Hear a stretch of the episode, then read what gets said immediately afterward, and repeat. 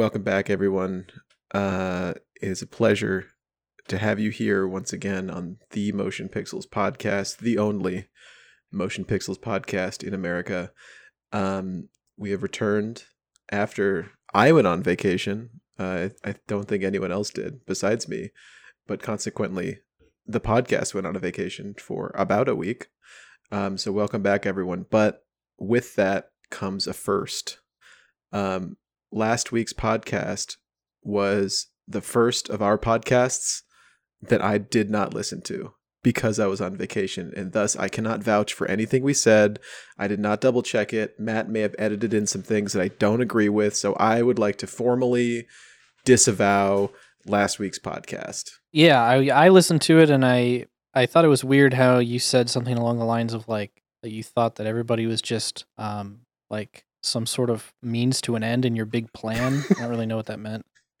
Matt, That you just yeah, said something like Matt's been using some like like like audio deepfake technology, and he said it was like a joke, but that doesn't really sound like a joke. So I'm gonna have to file like a DMCA takedown against myself on this Are you saying this is fake news? It's in the recording. I have yeah, the raw yeah. I audio mean, like I listened to it. I listened to it, and it doesn't sound fake. I mean, you said something like, "Oh yeah, everybody is just like I think of them as like I like just items in my in my video game. Like I just don't think of them as people. I just kind of use them as as like pawns in my chess chess game. You know? Yeah, I did actually deepfake one audio soundbite of you Mhm, What was that? theme song.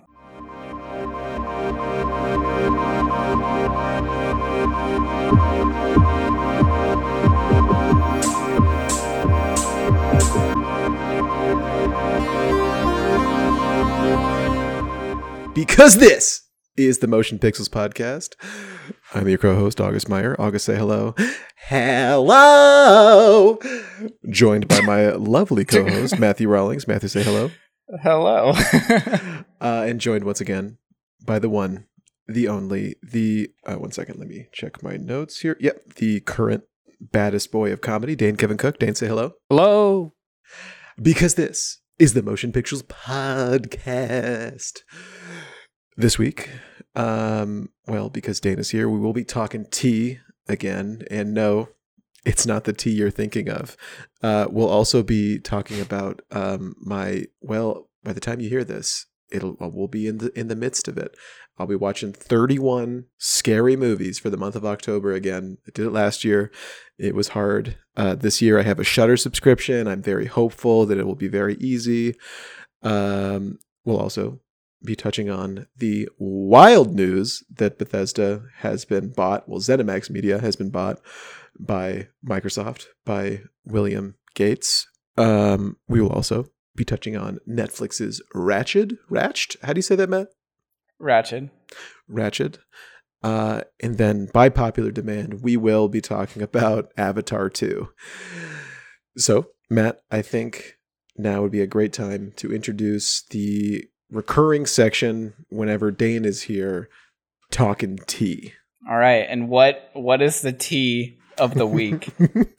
well, you would tea of the think week. You would think the T this week would be TF2 because well Dane released a video recently that we haven't talked about on the pod. Um, he plays TF2. That's like kind of his thing. So you would think that would be the T, but uh, this week we'll actually be talking about Tony Hawk's Pro Skater 1 and 2 remake. Um, remaster, whatever. They're remakes. Uh, those games absolutely rule. Um, I've been playing the shit out of them, and I know Dane did as well. Um, so yeah, I want to talk Mhm. about embracing our inner skater kid. Yeah. For the I think for the talk and tea uh segment, we should come up since it's reoccurring, should come up with an intro for it. Since a lot of like cool radio shows and stuff have intros to reoccurring segments. Yeah, that's a good So point. like I like roll the intro. And then the intro can be uh that clip of that girl going, Here's the motherfucking tea. And just that's it. That's the whole intro. yeah, Matt, if you could roll that uh, intro. okay, rolling intro now. Here's the motherfucking tea. Whoa. Whoa. You know, I didn't think the production value on the pod could get much better, but holy shit, dude. as long as we keep requesting unrealistic things from Matt that keep editing, then uh, it'll Yeah. keep uh, the sky's the limit. Um, but I mean, uh, as far as the T this week, it's definitely Tony Hawk, T Hawk, as I as I like to call him, Mhm. and it's it's uh it's a big part of my childhood. I don't know about you, Gus, but I played the absolute crap out of that game. I know earlier off pod I said that the uh, the only game I played Yeah. was Pokemon and Halo, but before I'd say that there was like a, a transition period like when i was a kid kid like probably like in between ages 7 and 11 Mhm. i was a huge pokemon fan and then whenever i like um started going to middle school kind of grew out of it a little bit i kind of actually didn't play pokemon for i'd say middle school to high school por- portion of my life so i missed like a couple generations and i went back later and played them but during that middle school high school portion of my life uh, mostly the middle school portion it was tony hawk that was the game. I remember i would go over to my friend's house all the time because he he i didn't have a playstation but he did. And we would play it all, like for hours. Sleepover was just tony hawk. Like that was a that was all we did. We didn't watch movies. We didn't do anything else. Played tony hawk. And we play we'd play horse which is skate you know? We'd play uh, you know, combo challenges and stuff. Like the multiplayer in that game for the time, I think was super cool. Oh yeah, Like, super. there weren't a whole lot of great multiplayer uh, games besides like Mario Kart, you know, like party, like versus your friends kind of things. Yeah, and horse was great. Yeah, horse was it, was like really competitive and like I don't know, really addictive. Like uh, after the round is over and your friend won, you're like, ah, I can beat you, I can beat you, do it again, do it again. So like, it had a lot of replayability. But as Yeah. far as the multiplayer goes, that was like really cool. But the like core of the game is just really, it's like an arcade game, except like I don't know, uh, for the PlayStation. It was really cool, and uh, yeah, I just I played the heck out of it, and um, and I didn't even uh own a copy of the game until way later. Like I would always play it at my friend's house. I remember my aunt had a PlayStation, and uh, I would play it at her house all the time. like uh, it was very strange to have such a um, intimate relationship with a game that I, I didn't own until very very much later. What uh, which, which Tony Hawk games specifically did you play growing up? Tony Hawk Pro Skater 2 specifically. Well, later when I got a Nintendo 64, uh, that was like the first game system that I got like way late. Like I got it when I was like back in like 2002 or something. I got Tony Hawk Pro Skater 2 for the for the Nintendo 64. And then later for the GameCube, I think for the GameCube, I got Tony Hawk Pro Skater 3. Oh, yeah, I think I that was on actually GameCube. never played Tony Hawk 1. Yeah, I don't think I have either. Yeah, uh, I think 2 is just like strictly better than one. Oh, of course, yeah. Yeah, that's Yeah. where they really found it. And I, uh, I, I, know that in this remake, uh, that I've been playing on PlayStation 4, I think you've been playing on PC, Dan. Correct, Uh, yeah. I think they took the controls from three and four, but then kind of mapped them to the uh like all of the the same maps from one and two. Yeah. Uh, and and the remakes are cool because um I mean it's you get all of the content from Tony Hawk's Pro Skater 1 and 2, all of the maps. Um I haven't played the multiplayer in the remake at all. I've just been playing by myself, but I imagine it's it's there too. It is, Um, yeah. yeah and it's just it, it's really cool to see just this this fresh coat of paint on these like very recognizable um old maps um Yes, from these games yeah.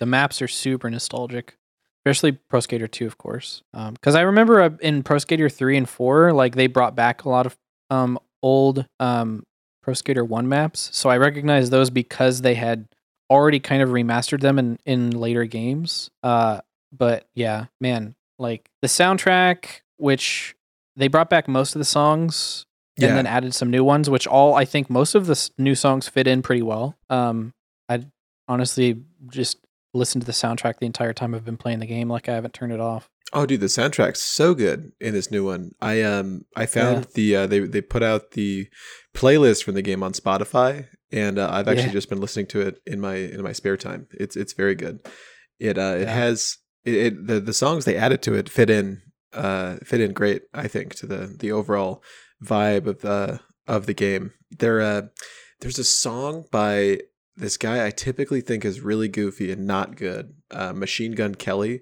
who's this like Oh. rapper pop punk singer guy. Yeah, yeah. But it just works so well. That song works so well with the game that I actually started liking it. Embarrassing. How does it go? I, I don't know the names of, the songs. I just remember them from their the way they go. oh, I don't remember. He just has this like uh, Oh, I don't even remember the name of the song, but he just has this uh, this like pop punk drawl to his voice that I typically find really annoying. But when you're like Yeah. bombing down hills in San Francisco and you know getting like six hundred thousand points for manuals, manual tricks that you're doing, it just feels right. Something about it, and that's like Yeah. it's like this hit of nostalgia these games that i that i that i love um the arcadey feel like you just don't games these days uh even like games like skate like more more newer um skateboarding games are so so much more realistic than tony hawk uh pro skater Mhm. games and this game is just like full cheese mode like you can do any trick you oh, want it's always just by been like like, that. Yeah. it almost has like fighting game controls and once you just know the the combo you can kind of just do whatever you want um once you get Yep. your balance um but it just feel it just feels great it just feels great it's really addicting um the the challenges in each each of the maps um i don't remember from the original games if they're all the same challenges i i, I think they are but they um they feel like just challenging enough. Like I, I know I was even like messaging you, Dane, because I think you beat it before I did. Uh, I was messaging you about how to beat a few of them, and like they all have that. Oh, that's how you do it. Like they don't feel you don't feel like cheated out of how to beat yeah. these challenges. They they just seem really well designed into each of the Mhm. maps. They hold up so well because I I don't think that they've changed very many of them. I know that they've added a few in the first game because uh from Tony Hawk 1 to Tony Hawk 2 they they added the average number of like challenges for each map. So in order to make it consistent from Tony Hawk 1 to 2, they added new ones to 1. That makes sense. So like there are some new ones added uh to the Tony Hawk 1 maps, but um other than that like they're all pretty much the same as before. And uh yeah, they just they're they're hold up so well. Like I, I think that um video games have just gotten easier like because they're just more wide appeal. And so like in order to appeal to a wider group of people you have to make things easier i assume. Uh so it's kind of nice to go back to that era of like when video games were generally harder because um i don't know a lot of satisfaction comes from grinding at something for a long time and not feeling that the game is like impossible just for the sake of being hard but because like you just need to get better. And then at the end of like grinding it out you it actually do feel like you've gotten better and then later you can come back and um do generally that same thing again and it comes a lot easier because you've practiced so many times. And Oh, that's yeah. really satisfying. That's like what that's like what's satisfying about video games for me is like the grind and just getting better and then like after like you can clearly remember the at the point when you were not even re- like remotely able to do something and then you look at it like how you are now after practicing it so many times and you're just like wow i can like do this without even thinking now like it's crazy. Oh yeah, it was really really really cool and really satisfying. I really like that. And tony hawk is like full of opportunities for that. Yeah, at least for me, the uh, the, the the loop, the gameplay loop of Tony Hawk uh, one and two is you start playing like you start playing a map uh, with like four of the challenges, and you only get two minutes. You pick like a couple of the challenges to do, and for instance, you might go and try to find all of the letters of skate and all of the like secret objects on the map, like.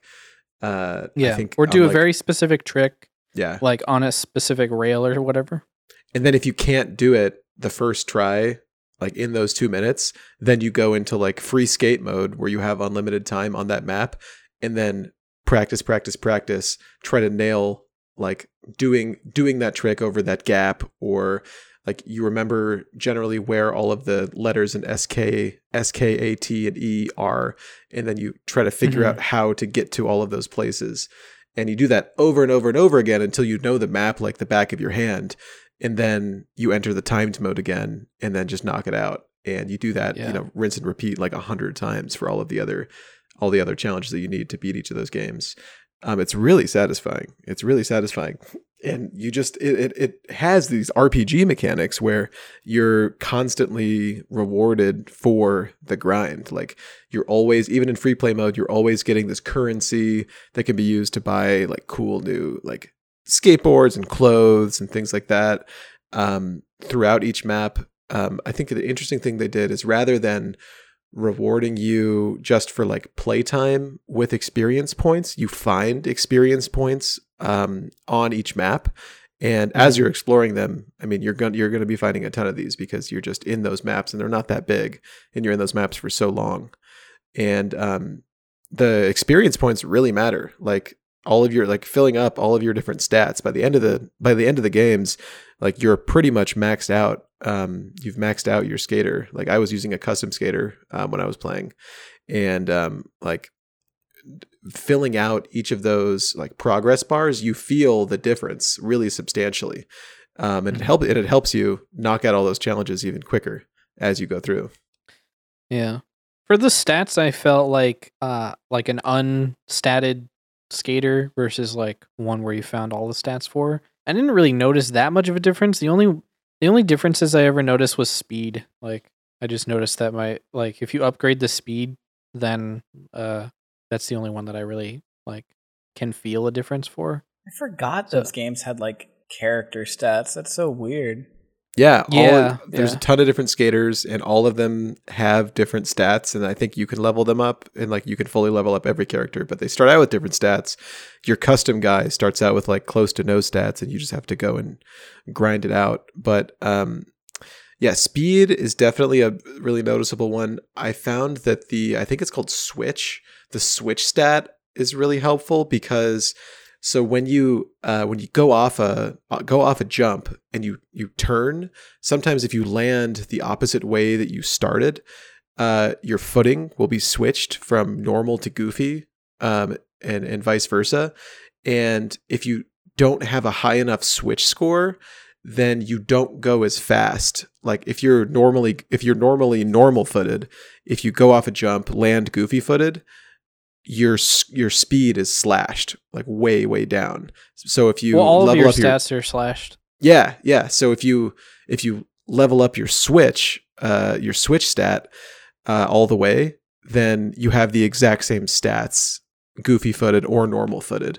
And uh, in all of the grinding, I just found it super useful to be able to reliably know how fast I'm going to be going, no matter how I how I landed. So I found that stat to be really substantial. Yeah. You know what's funny is that I had the opposite experience because uh it's like from the other games cuz uh I I don't think that you could improve your stats in older games. I think that you could just pick a skater and you picked the skater with the stats that like more fit your playstyle, but most of the skaters didn't have very good switch stats like they had average stats at best. So it was it's kind of ingrained in my brain that if you're currently skating switch that you uh you switch back to normal like on flat ground. So like if I land switch, I would instantly press the button to switch back to normal like before I could even do anything else. You know what I mean? Yeah, no, totally. And speaking of like ingrained in your brain, like when I was playing this game like all the time, uh in my downtime, like when I wasn't playing the game, I would find myself uh like muscle memory flicking my flicking my thumbs in, you know, like combo uh like to each of the combos that I would, you know, frequently be doing. It felt like when I would play like Guitar Hero a lot Yeah. growing up, I would catch myself like moving my fingers to the beat of songs like in the, with my guitar hero fingers like this Yeah. game is just so sticky uh it's awesome i I've, I've really been enjoying it Yeah, uh, and it's been a long time since I've played the original Tony Hawk's, but I mean, like, as far as I'm concerned, like, this is the probably the best remaster or remake that I've seen in a very, very long time. Like, everything about it is just so like smartly done. Like, they they didn't remove uh anything that made it Tony Hawk, and they added enough to where it feels modern. It doesn't feel like too much in one way or the other. It doesn't feel like too antiquated and it doesn't feel too much like they took took what made Tony Hawk good and like modernized it to where it's not even recognizable anymore. Like it's such a perfect middle ground and I feel like that is worth some sort of commendation because it's like really impressive. Especially like when these games often get made by people who barely even know anything about the original and they're just kind of like i don't know looking up online like well what do they like about the original i don't know and then they just go off that like they didn't actually know firsthand and it feels like a lot of people who might have been working on this game had a better sense of like what made the original games good especially when you consider things like uh, tony hawk 5 i think came out like a couple years ago and it's just so bad. Like it's weird to think that the same like ip uh, made this game. The same like i don't know if it's the same team but it's the same like you know group of people i suppose that had maybe some creative control made those two games Yeah, it just feels right. You know, it just it has that snappy arcade feel where you just want to pick it right back up after you after you biff it on on some move. Um, it feels awesome.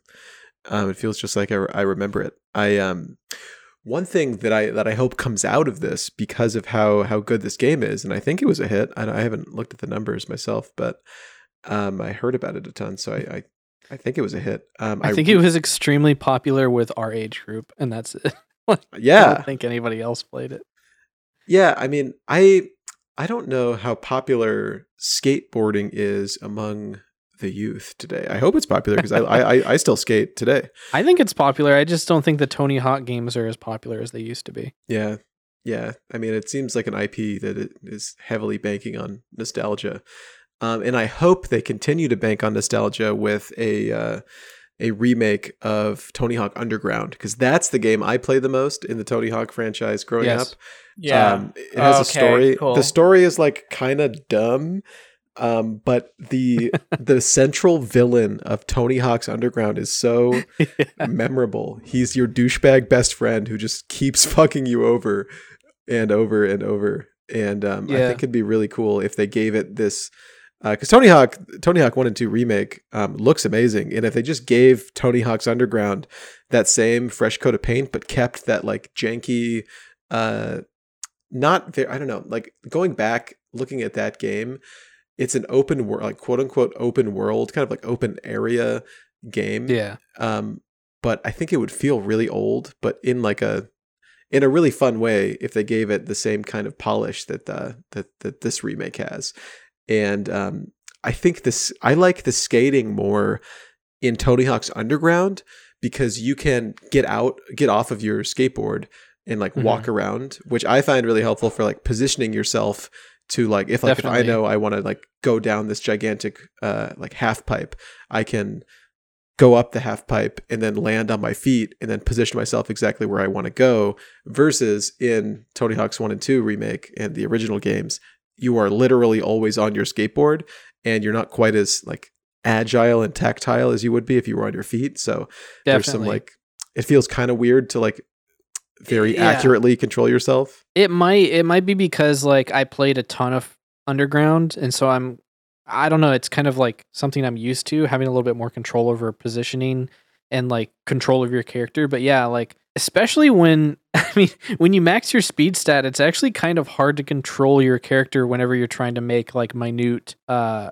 like movements because your character just goes so damn fast. And like if you let go of the stick, if you like hold back to like make sure that your guy's like in one place, if you let go of the stick and you're holding A or forward or whatever, uh yeah, your guy just takes off like a rocket. So um that's actually one thing that I missed about Tony Hawk games whenever I was playing the remake is I was the whole time I was just like, man, I wish I could get off my board because it's kind of unrealistic if you think about it.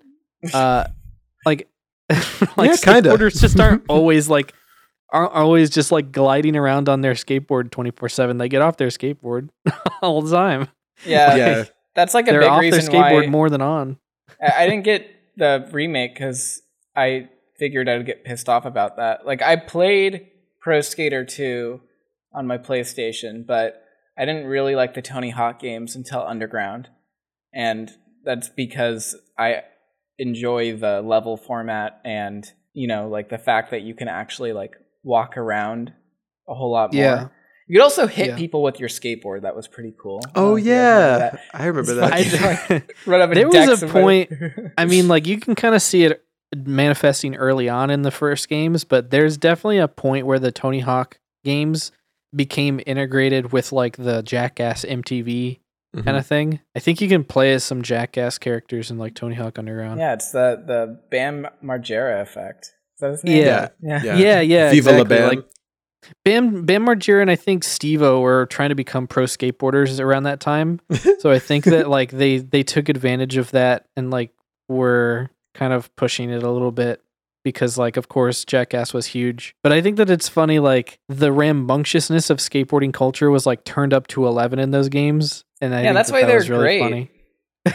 You know, Yeah, that's like, like that- yeah, we're we're punk skaters. Fuck yeah, like That's like that was just so overblown in those games. It was just really funny. in the remakes that like like the skater culture stuff is is one of the best parts of the game like as it comes to the fashion because Yes. like I am like every single I time I love the I- clothes in those games. yeah, every time I pick up the game, I change my outfit because in my real life, I pretty much dress in like skateboarder aesthetic clothing. I wear like skate shoes and like in real life I look pretty similar to my my skateboard character. You look And- similar to Tony Hawk, basically. Yeah, people sometimes I walk down the street and people are like, "Is that They confuse you with it. is that Tony? Is that T?" Um, um, but yeah, no, I I love. I, I think the all the clothing in this. I, I think they added a ton of uh, of new clothes and whatnot to this game, um, and it's one of the best parts. Like the like you you, you can customize like your socks, like everything. Like there's a ton of options, like down to like your socks. You can change like the Yeah. the, the style of like the wheels you have. Um, fun fact, fun fact. Uh, my favorite uh, music album of all time is Frank Ocean's Blonde. And on the cover of Blonde, the font used for the title of the album came off of a T-shirt in Tony Hawk's Pro Skater 2, the original. wow. Um, yeah, I don't know if that that shirt. I haven't checked if that shirt is in in this game, but uh, yeah, fun fact for all you skater boys out there. That's so fun. Yeah, right. Um, man, man, yeah. I mean, these games, these games are just uh, they feel like a reprieve from all of the the craziness of the world, um, and they're so like you're not hurting anybody in these games. You know, you're all you're doing is, I guess, you get run over by some taxis. Um, and that's another thing. That's one thing that is confusing to me about this game. So there is a Chicago. I live in Chicago, and uh, in, in real life, not in the skater world, and uh, there is a Chicago level in this game that's at like some skate park that I've never been to, and there's a Minneapolis level in this game. Yeah. But the Minneapolis level has all these taxi drivers that whenever they pass by you, they say all of this like stereotypical Chicago stuff.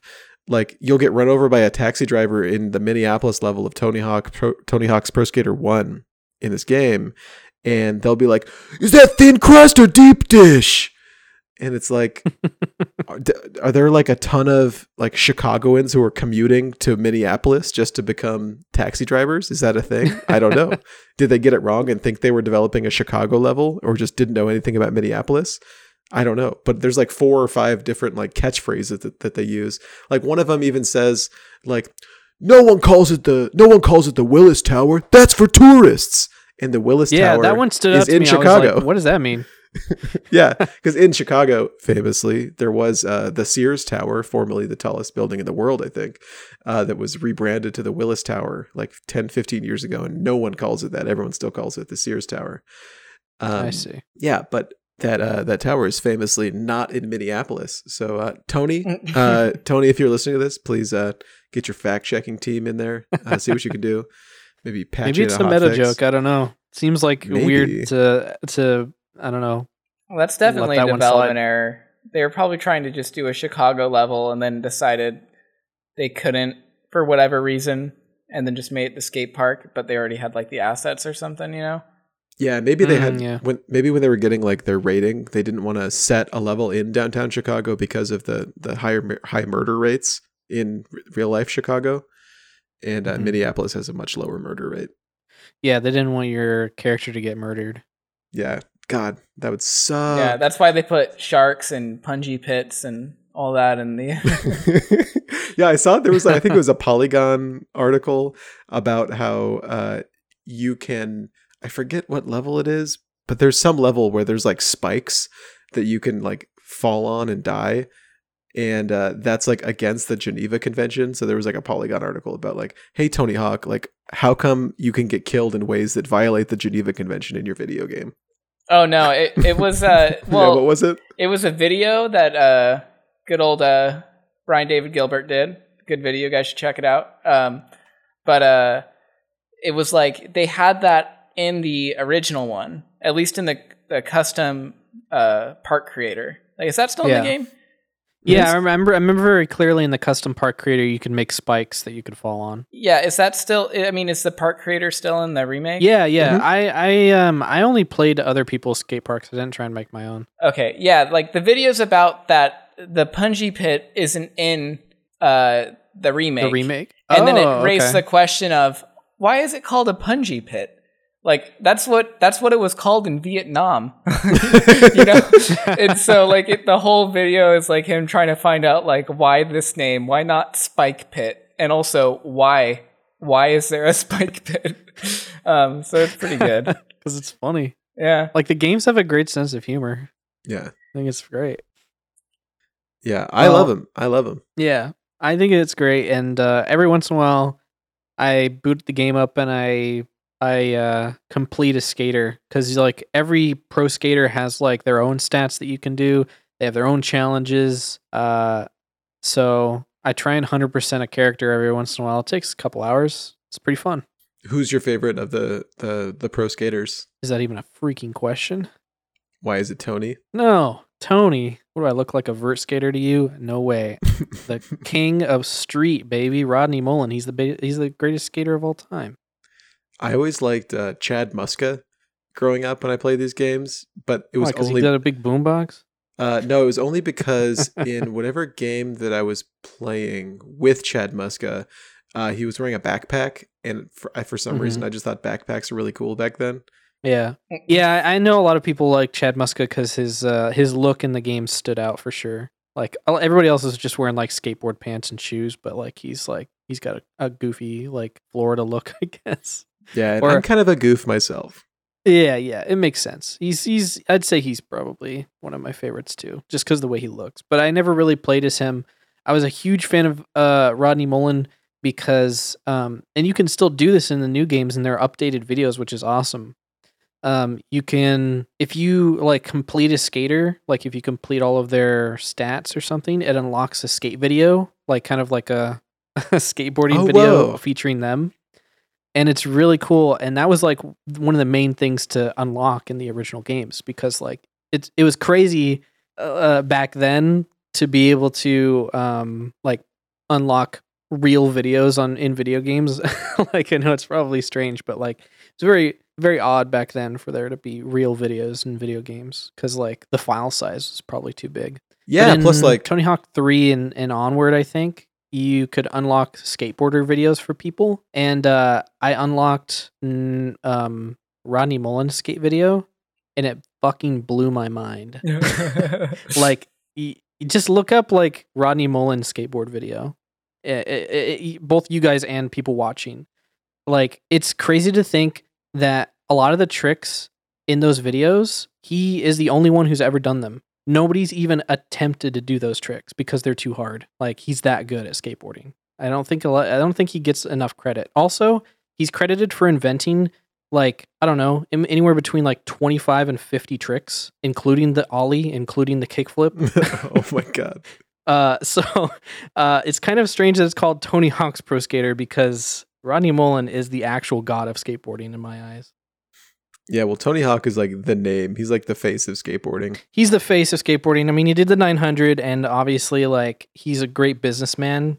So he deserves all of the success he gets. But I'm just saying, like, Rodney Mullen is like a prodigy. He's like my skateboarding hero. I bought his book, actually. I'm, I'm reading it right now. Oh, Kind of got me Wow. back into the kind of the game, kind of got me back into the world of skateboarding. Like, I would never try and skateboard, but uh, I've been actually looking into getting a few custom custom made skateboards just to have as like wall art because I just like the like I like the aesthetic of skateboards. Like I Mhm. just like them a lot. And I, I wouldn't feel bad owning a few skateboards even if I didn't actually skateboard anymore because it's such a big part of my like uh I don't know, early childhood and and uh I don't know. I, I really like the culture of skateboarding. It's really cool. Yeah, when the uh, when the pandemic hit and uh, you know stuck inside, I wanted to figure out how to how to stay active that wasn't just like walking around. So I bought a skateboard um, recently, and after I got this game, I've been skating way more. Um, Nice. uh, yeah, it's it's been really fun, um, and with not as many people around, um, it's uh, yeah. Not it's- many people to bump into. yeah, it's great. It's great to just cruise cruise around. I don't do any crazy Rodney Mullen esque tricks, but uh, I just cruise. Well, It's- it's you're been not doing a grind. No, I don't. I don't grind. But what I do do is I like, you know, Do-do? I, I yeah yeah. What I what I do do, um, is I'll like drag my board a little bit so that my board gets like worn worn out, Oh my so god. that it so that it looks a little a little badass. But I don't like you know like grind it up against rails or anything. Um, Mhm. you know, just just the tip, just the tip. But Why don't you get a uh, longboard? Uh, why? wait, Yeah. what, what's the question? Why didn't you get a longboard? Why'd you get a See- skateboard? Uh, one because skateboards are cooler, and B, what I did is I I built a custom board that is kind of like a short board where um it's a really wide really wide skateboard. It's like I, I think like eight eight point one inches wide. Um, I don't know how long it is. I'm looking at it right now. Um, but the wheels I got for it are like longboard wheels. So um, you get the like tactileness of having like the skateboard so you can move around a little more um, accurately. But the wheels are super soft and like gummy so um, you can just like skate over rocks and twigs and stuff which means i don't wipe out as much. Though i did like completely biff it the other day and like right now my arm is all skinned up but um, i had a good time. I had a good time. Biffing it you know just means you're not going to biff it quite as hard the next time. Life is all about biffing it you know? It's like in uh uh, The Dark Knight Rises. Why do we fall, Mr. Wayne, to get back up? I think about that a lot when I'm skating. uh, yeah. So yeah, good game. Go play it. Uh, it's on like everything except Switch. I wish it was on Switch. it's really um, not on Switch? What? No, no, it looks Yeah, too surprising. good. It, it looks too good to be on Switch. Tbh. uh, it's a very good looking game, but maybe they could do like a You shitty probably get 20 version of it. FPS on the Switch. Yeah, dude, and I, and I need my 400 FPS at 8K. So you know, yeah, no. So uh, yeah, Dane, any any closing points on uh, this talking tea segment? I'd say if you're a fan of um if you're a fan of skateboard if I don't know if you if you I don't also want to say if you're a fan of skateboarding because it is still a fringe uh thing to be into. But if you like the idea of skateboarding and you like arcade games and you've never played Tony Hawk before, I'd say that it's totally worth picking up the remake simply because they did it so well. You can pretty much experience the um the Tony Hawk experience. I mean like think about it this way. Tony Hawk Pro Skater 2 I think is like in the top 5 best video games of all time according to Metacritic Yeah, it is. and it's like from like 2001. So, uh, if a game is like almost 20 years old and it's still like considered one of the best games of all time alongside like Ocarina of Time, I wouldn't just write it off as some sports game. It's really really fun. and uh, definitely check it out. Uh, and you don't have to get a Nintendo 64 or download Dolphin to play it. You can play the remake. It's pretty cool. The only downside is it's Epic Store exclusive if you play it on the PC. Fuck that. Sucks. Is Sucks it really? bad. Yeah. That sucks. I almost didn't get it because of that, but I was like, damn it, I really, really want to play it though. So now I have the Epic Store downloaded. Yeah. Brick. it's the only game I own on there though. Yeah, it is extremely fun. Um, it brings back memories of playing these games, but even if you never played these games growing up, um, I mean, skateboarding is just awesome, and this is like an arcadey, you can do anything version of skateboarding. Um, it's a blast. It's it's a total it's really blast. funny. and yeah, Like- it is it is very funny. There's just like some of the names of the tricks and some of the names of the gaps are like you could tell they had fun with it. Yeah, And also it's like just- there's some unlockable characters that are pretty great. Yeah, like I bought the like deluxe edition just so I could skate around as a skeleton. yep. I didn't get that version, but I thought that was pretty funny. You can unlock um I mean, I don't know if this is a spoiler or not, but it's probably pretty common knowledge now. But you can unlock um uh Officer Dick, who is um just literally Jack Black in a cop outfit. Really? Voiced by the, voiced by the real Jack Black and everything. Yeah. What? He's like like main guy that I play as now. what? I Because got he, he's like fully voiced. Like he has a bunch of like voice lines and stuff. He says like, "Yeah, I'm fucking really good." he doesn't swear, but Like when he does a Oh kickflip or something, he'll say like he'll Jack say like hell yeah, stuff like that. That looks just like- like him. Oh my god. Yeah. Um, also, you can play as an alien, which is pretty funny. Dude, Yeah, I found an alien at the Area 51 at the Roswell level, and Mhm. uh, I didn't know you could play as one. That's so funny. You gotta. There's an alien plushie on all levels. You have to collect them all. and They're all in secret areas. Oh, I found. I think I found like literally one of those, and you like smash Yeah. them, and they like they pop into like green goo or something, right? Yeah, exactly. Uh, if you smash all of those, then uh, you unlock the alien. Oh, that's awesome! I gotta go back and do that. Yeah. Oh man, what a good game! What a good game! Yeah. Yep. Yeah. So uh, yeah, Super go. Oh, I see the alien right here. Um, yeah, the alien does not look anything like Jack Black though. But uh, yeah, No, go play. go play Tony Hawk uh, Pro Skater One Plus Two. Extremely good game, officially endorsed by the Motion Pixels podcast. So that has been talking T. In this case, T for Tony. Um, next time Dane's on, who knows what the next T will be.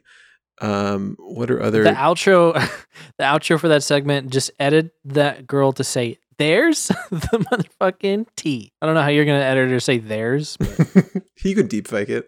yeah, deep. Just deep fake it. Bro, literally just deep fake it. Okay, edit that in right here.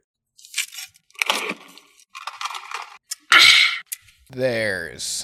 the motherfucking T. All right, Matt, that was really cool. Uh, very high effort of you. He's not gonna do it. He's not going to. We appreciate that. Simple as that. Um, no, I think he will. I think he will because he just appreciates a highly polished podcast, and this is the world's most polished podcast, and uh, that's what we're kind of known for. Um, but uh, okay, speak, speaking of uh, uh, speaking of podcasts, uh, this is one of those, and uh, Good transition. You. we're gonna talk about like the scary. You're gonna watch 31 scary movies. Yeah, I'm gonna watch 31 scary movies. Oh. Uh, so I'm like, I'm the horror movie guy of the podcast. Um, I love horror. Um, I uh, I'm actually reading right now. I, I barely read any books, but I'm reading Pet Sematary by Stephen King right now.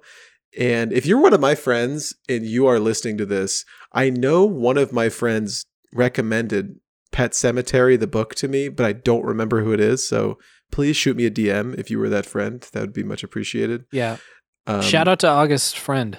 Yeah, shout out to mysterious friend number one. Um, If you're if you're a friend of August, shout out to you. You know who you are. you know who you are, you know who you are. You're not on this podcast, but you know someone else out there. Um, We're not his friend. no, we're, we're pure. This is all business. I actually, I, uh, I- I met- You are using us in your big scheme and your big chess game. in my big chess game.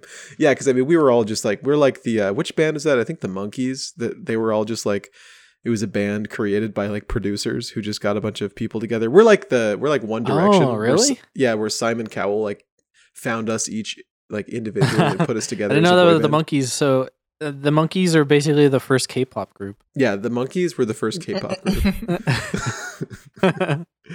uh yeah speaking of uh k-pop um the the horror movies that i'll be uh watching this month i have compiled a list it is definitely subject to change but this this month i've curated my list of uh horror movies uh i have to watch one every day it's gonna suck it doesn't sound like it like it sucks because like Why are you doing it if you don't want to do it?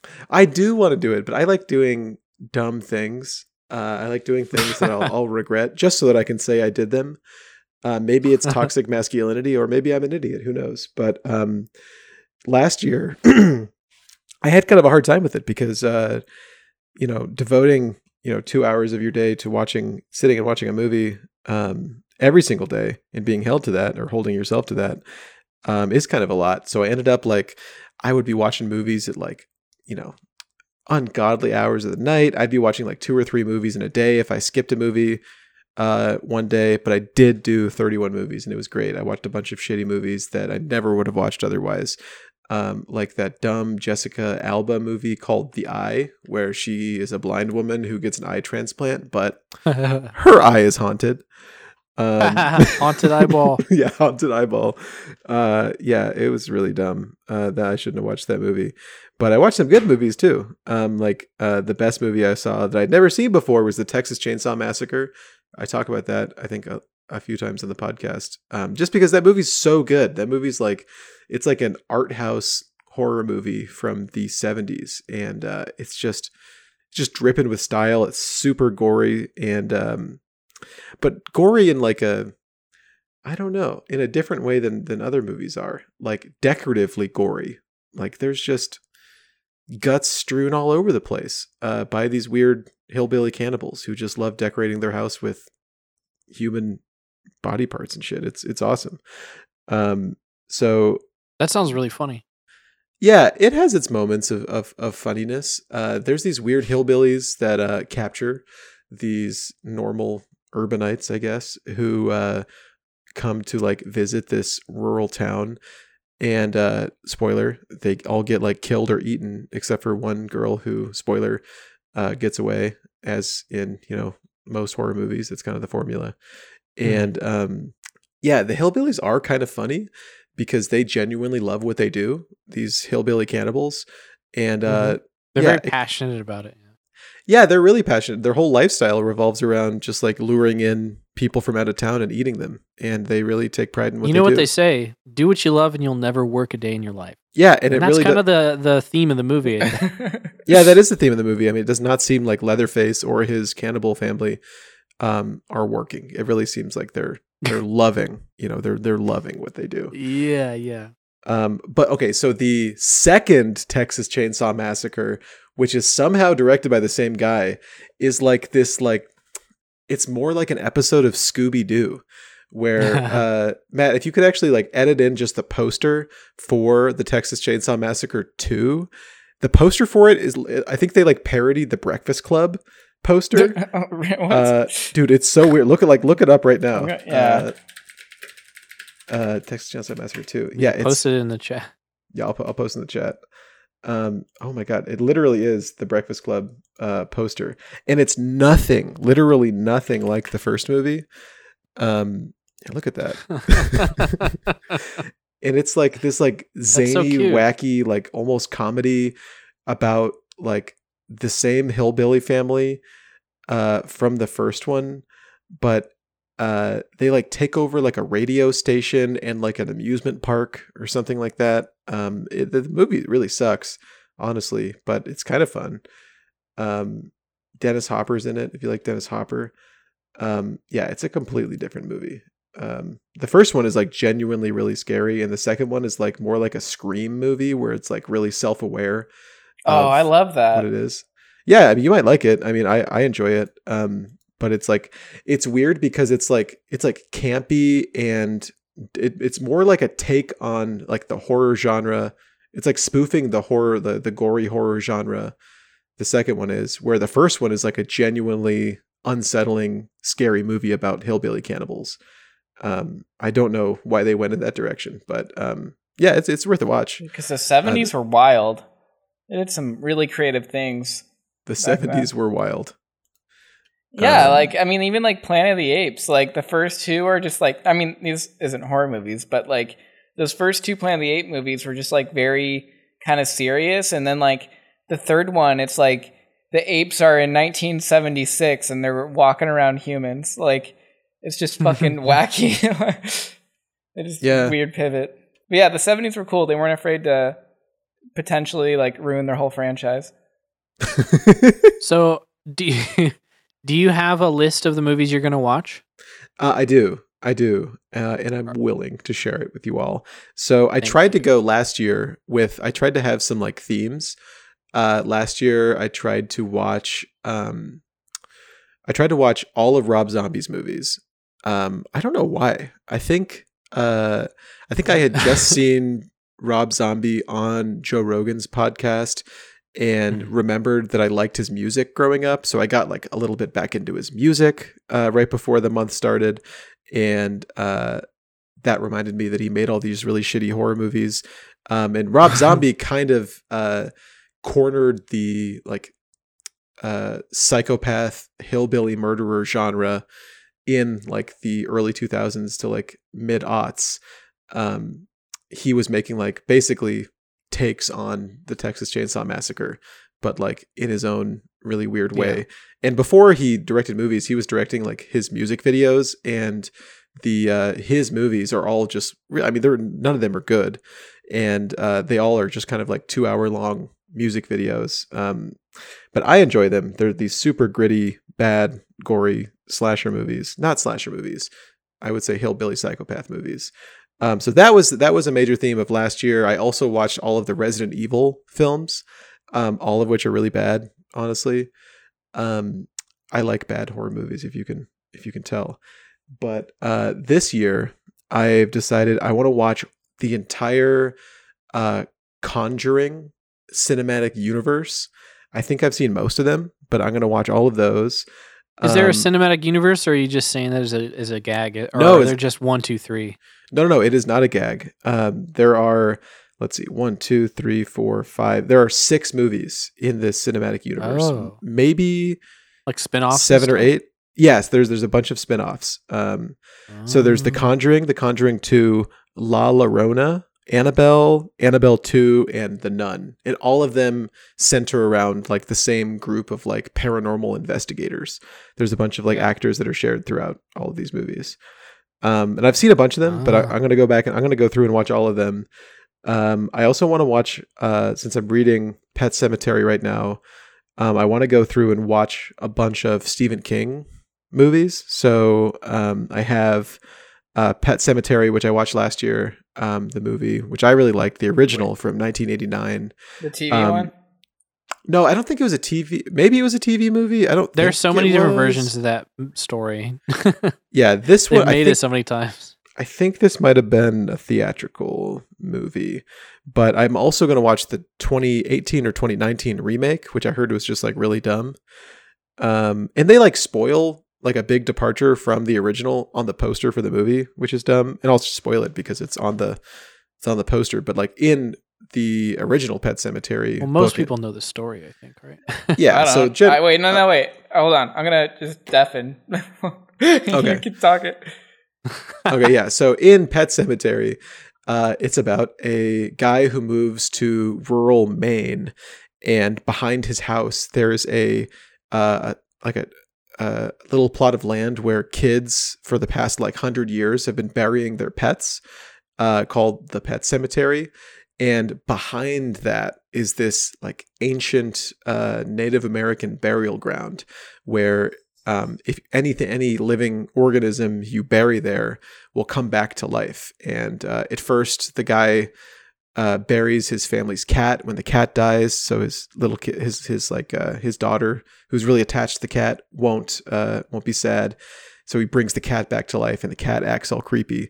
But then his uh, his son gets hit by a car, and he tries to bring his son back to life. And let's just say it doesn't go according Hilarity to plan. ensues. Yeah, yeah, hijinks ensue. Um, so yeah, on the cover of the so his son gets brought back as this like murderous zombie kid, and uh, on the on the cover of the like 2018 or 2019 remake, there's like a zombie little girl. So it's like they just kind of spoil that it's not the kid, it's not the boy that dies, it's the girl. Um, so yeah, I heard that movie's bad. wow. Gender reversal. Yeah, it's it's dumb. But John Lithgow is in it. He plays like the old man who shows the guy the pet cemetery, and I really like John Lithgow. From uh, I mostly Yeah. know him from uh, Dexter season four as the Trinity Killer. He was great. wow. So- I mostly know him as the uh, the villain in Shrek. Wait, he was the villain in Shrek. Yeah. He was Lord Farquaad. Yes. You oh my god, I had no idea that was John. He's also Lithgow. in Third Rock from the Sun, which is like a really solid uh, sitcom from the early 2000s. Oh, I knew that. Yeah, I knew that was his his origin story. But man, I did not know he was Lord Farquaad. He's also so in my favorite movie, Shrek. Interstellar. Oh yeah, he is. He's the what? Is he the? Is he Matthew McConaughey's dad? He's his sta- uh, like uh, father-in-law. Father-in-law. Yeah, but I mean, like he still lives with him. And then uh, he's also the guy that gets Alzheimer's or whatever in uh, Planet of the Apes remake. Oh yeah, yeah, yeah. He's a great actor. I, I really yeah, love John. I think John he died. Oh no, did John Lithgow die? Okay, I'm gonna I'm gonna fact check I this. could, could be making that up, but I thought he died. you know what? I'm not gonna fact check this. I actually I did just fact check it, but I'm not gonna tell the tell our listeners. John Lithgow Okay. might be dead. Find out for yourself. um, and if he is dead, uh, I would recommend not burying him in the pet cemetery. I just Um, realized definitely that don't. Since I deafened myself for that spoiler, I need to watch it in the next two days. Otherwise, I'm gonna have it spoiled when I proof edit the podcast. Yeah, that is true. so I guess I'm watching that tomorrow. Dude, it's a good movie. I really like the original Pet Sematary. you know, Um, I I think I'm gonna watch 13 horror movies. 31's a lot, but I could do 13. You should. You should. Yeah. And I, I have 31 you can choose from if you want to, you know, be able to talk about them on the pod together. 13 Um, sounds like a reasonable amount, to be honest. I might do that too, but I might only watch movies that I like. Oh Yeah, yeah, that's a- I'm gonna that's rewatch good. a Because bunch. I'll, I'll probably end up just like rewatching a lot of movies, to be honest. Yeah, because I really want to. I, I'm a huge fan of the uh, paranormal activity movies. Like that's one of my like Oh, yeah, yeah. favorite uh, cinematic universes because the first two are or the first couple are pretty good, and then the rest are kind of bad, but it's still like enjoyable. You know, That's the magical horror movies, brother. yeah. so like, I want to rewatch all those. There's the new Train to Busan. There's Pet Sematary. Like, I think there's a lot. Um, Dude, Pet Also- Cemetery is oh. legitimately creepy. Okay, actually, I got a movie that both of you, if you do this, you should put on your list to check out because it's a really, really good. It's a Western horror, um, and I think I told Gus about this a long time ago. But it's called Bone Tomahawk. Oh, dude, you told me to put that on my list last year and I didn't get to it. I'll put it on Yeah. my list this year. It's with, uh, I believe, the main actor is Kurt Russell, Yeah, he's in it. Yeah. um, and he is a sheriff in like a Western town in like I don't know, like late 1800s or something like that. But um, there's a uh, native tribe that's like abducting people from a nearby town, and they abduct some people, and I think his wife, and they go on like a mission to get him back. And there's some uh, spooky stuff that goes along on the journey, and it, it's really good, and it has one of the most like graphic, gruesome death scenes I've ever seen in a movie.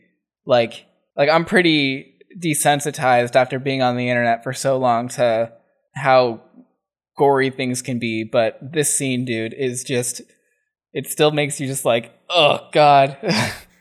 Oh, hell yeah. You know Yeah. I'm into that. yeah, it, it's really good.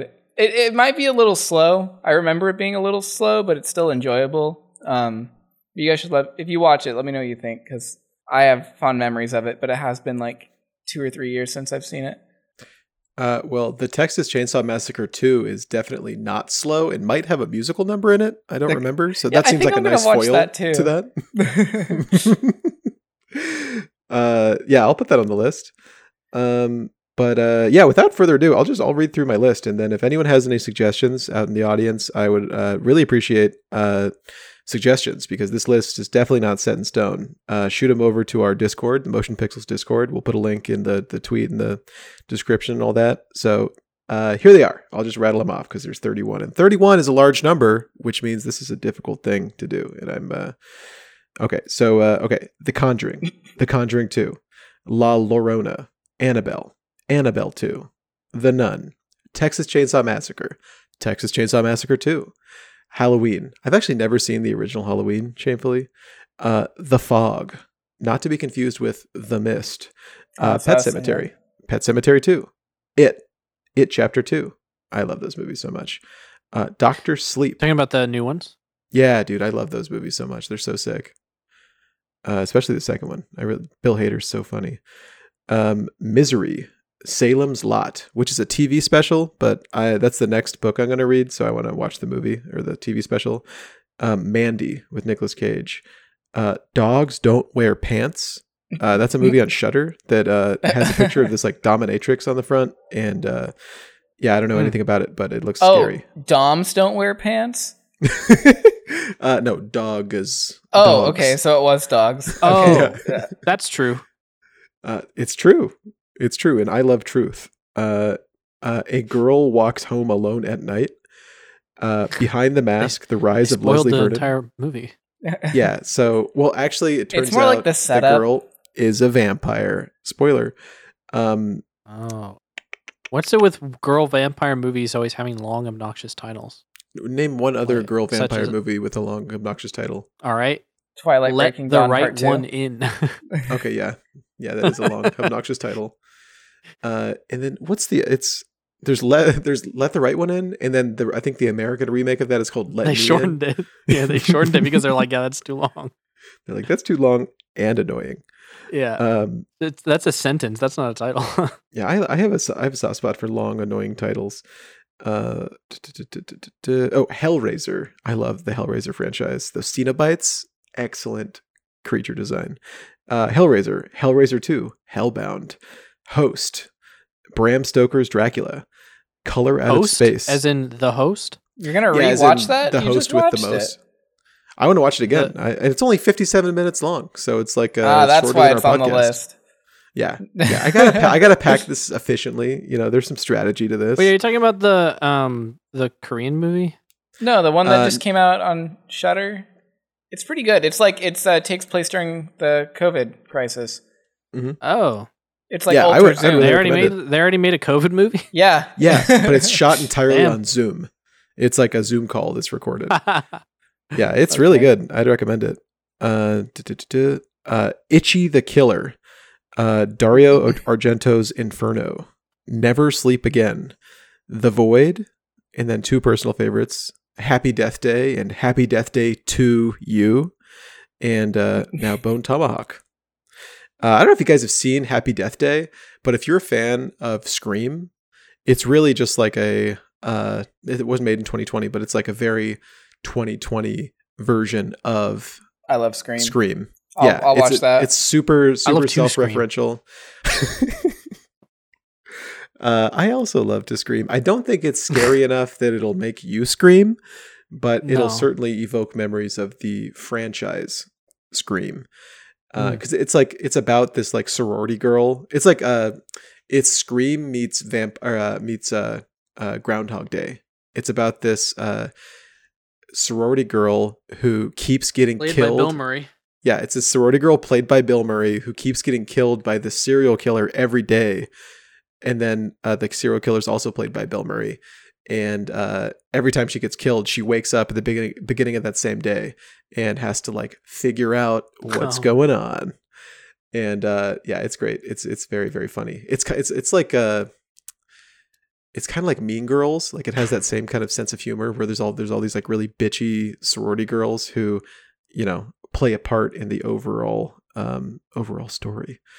And uh, you want to know yeah, a fun great. fact about Mean Girls? Now that you've brought that up, I would love to. so the canonic uh, the, canonically the girl's age in the movie is supposed to be fifteen. What?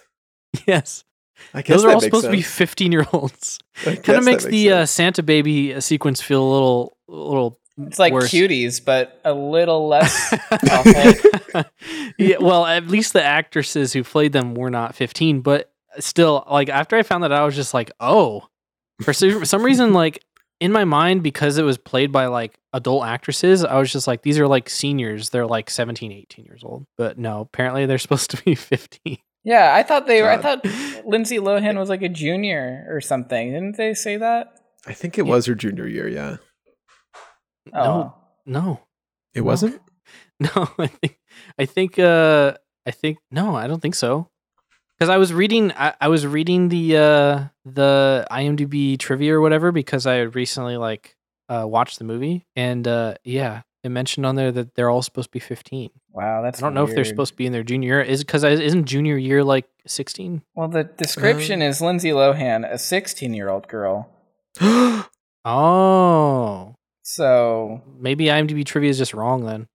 I mean, also, I don't think they ever address it. So, I don't yeah, know. I don't think they it ever say their name. They say their age in the movie. But yeah. Well, anyway, I suppose uh, it's still kind of weird to watch the movie and imagine, oh, these are supposed to be like not 18 year olds. I don't know why I, I uh, the I've seen the movie so many times. The entire time, I'm just like, I, I attach that to my mind. Anyway, yeah, that does paint Uh, a, little bit of a creepy vibe to it. well, I, it actually makes the scene where they're dancing actually make kind of a little bit more sense, I guess. Yeah, to It's supposed to be horrifying. specifically. Um. Yeah. What man, a cuties sounds like a fucking horror movie, dude. Why was that movie ever made? Yeah. Um, let's let's not talk about. yeah, let's that. not even get Yeah. into it. yeah, let's not get into that. Let's not get into. I'm I'm done talking about that. I already tried to talk about that with people, and it's really difficult. Yeah, rather than watch cuties, go watch the Texas Chainsaw Massacre 2 and tell us if there's a musical number because I don't Well, remember. While you were listing that off, I wrote down some movies that stuck out to me that I wanted to poke and prod a little bit more about. Yeah, yeah, don't please do. I wrote down three. Uh, one of them you didn't mention. You said host, and I thought you were talking about the host. Have you seen the host before? uh, is that By the same guy that made Parasite. oh Bong Joon Ho's in different area codes? Uh, no, I have not, but I, I know about it. That's the one. He's like a. It's about like a vampire kind of. No, No. Oh, what's it about? it's about a, uh, a like a, a sea monster that kidnaps a girl, basically. What? Yeah, this looks That good. sounds awesome. I'll watch this. it's kind of a horror movie. You could probably get away with watching it.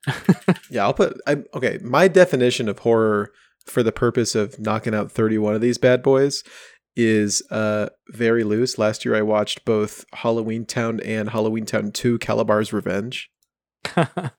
nice. I remember those movies. This movie looks awesome, dude. I'll watch this. yeah, that's on my yeah, list that was now. that's like one of the first um like truly foreign movies that I remember really liking growing up.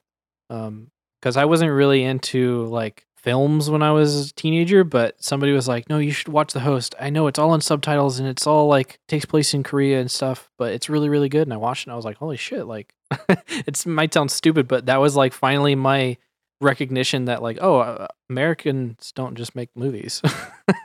like other countries do." That's so cool. crazy. It came out in 2006. Damn. Yeah. That's really cool. Yeah, Bong Joon-ho's been doing it for a while. Yes. Um. Anyway, uh, Misery. Have you seen that one? No, I haven't. Uh, I haven't, but That I is love, really good. I love I Kathy really like that Bates. one. Um, and I know about it. I know it's like it's like about a super fan of an author and like his car breaks down by her house and then she like captures him and breaks his legs and makes him stay with her or something like that. Yeah, yeah. Because he he writes like um mystery novels or like you know those like cheesy um like novels that you see in the grocery store with like a fucking like Fabio on the front.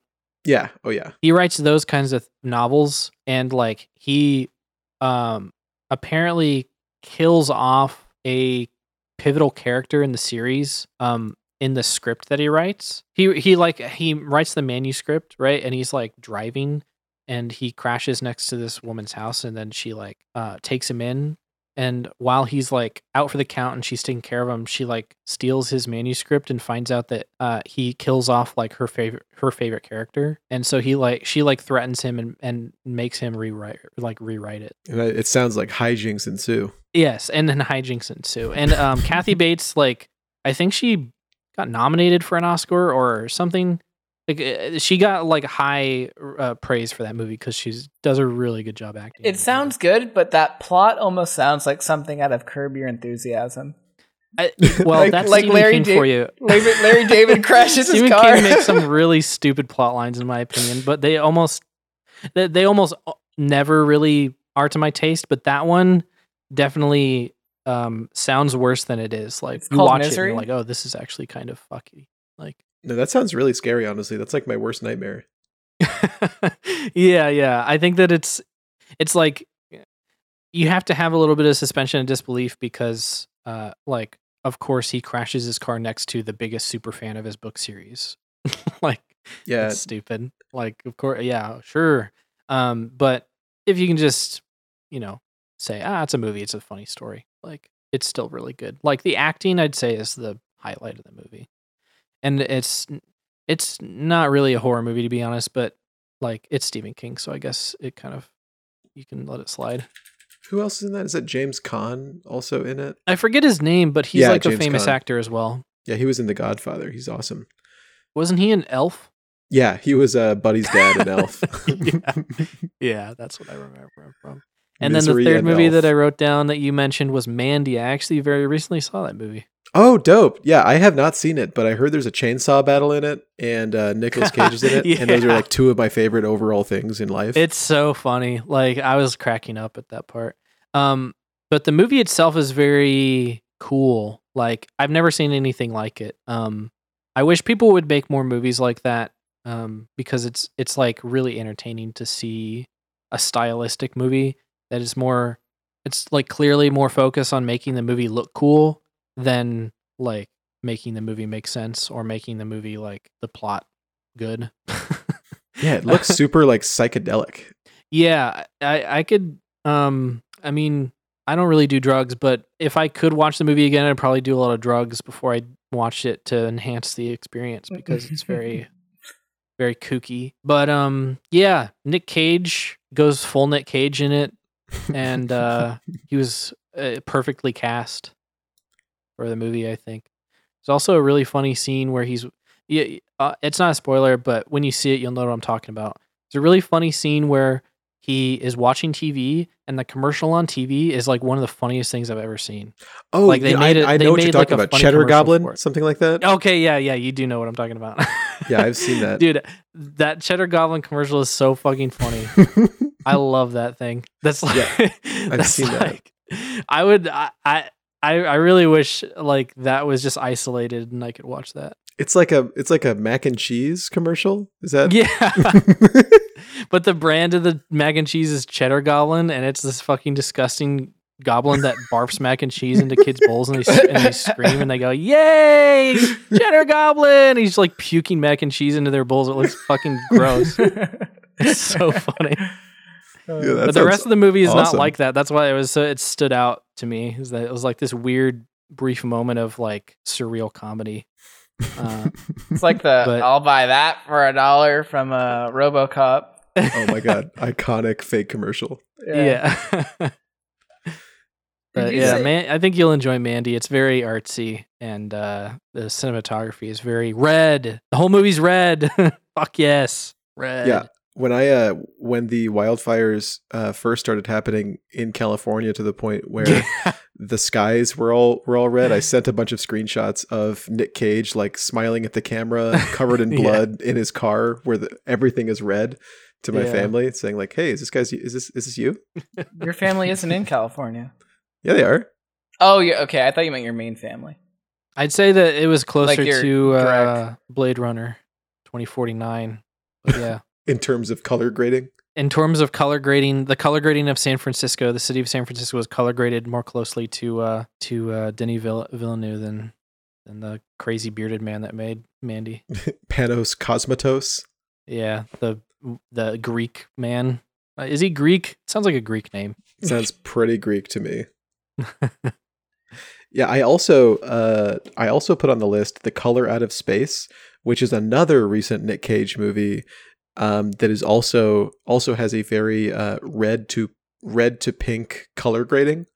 Uh, I heard it's pretty good. It's like some weird H.P. Lovecraft adaptation about a like a meteor crashing on like a farm and like I don't know turning people into squid monsters or whatever happens in H.P. Lovecraft novels.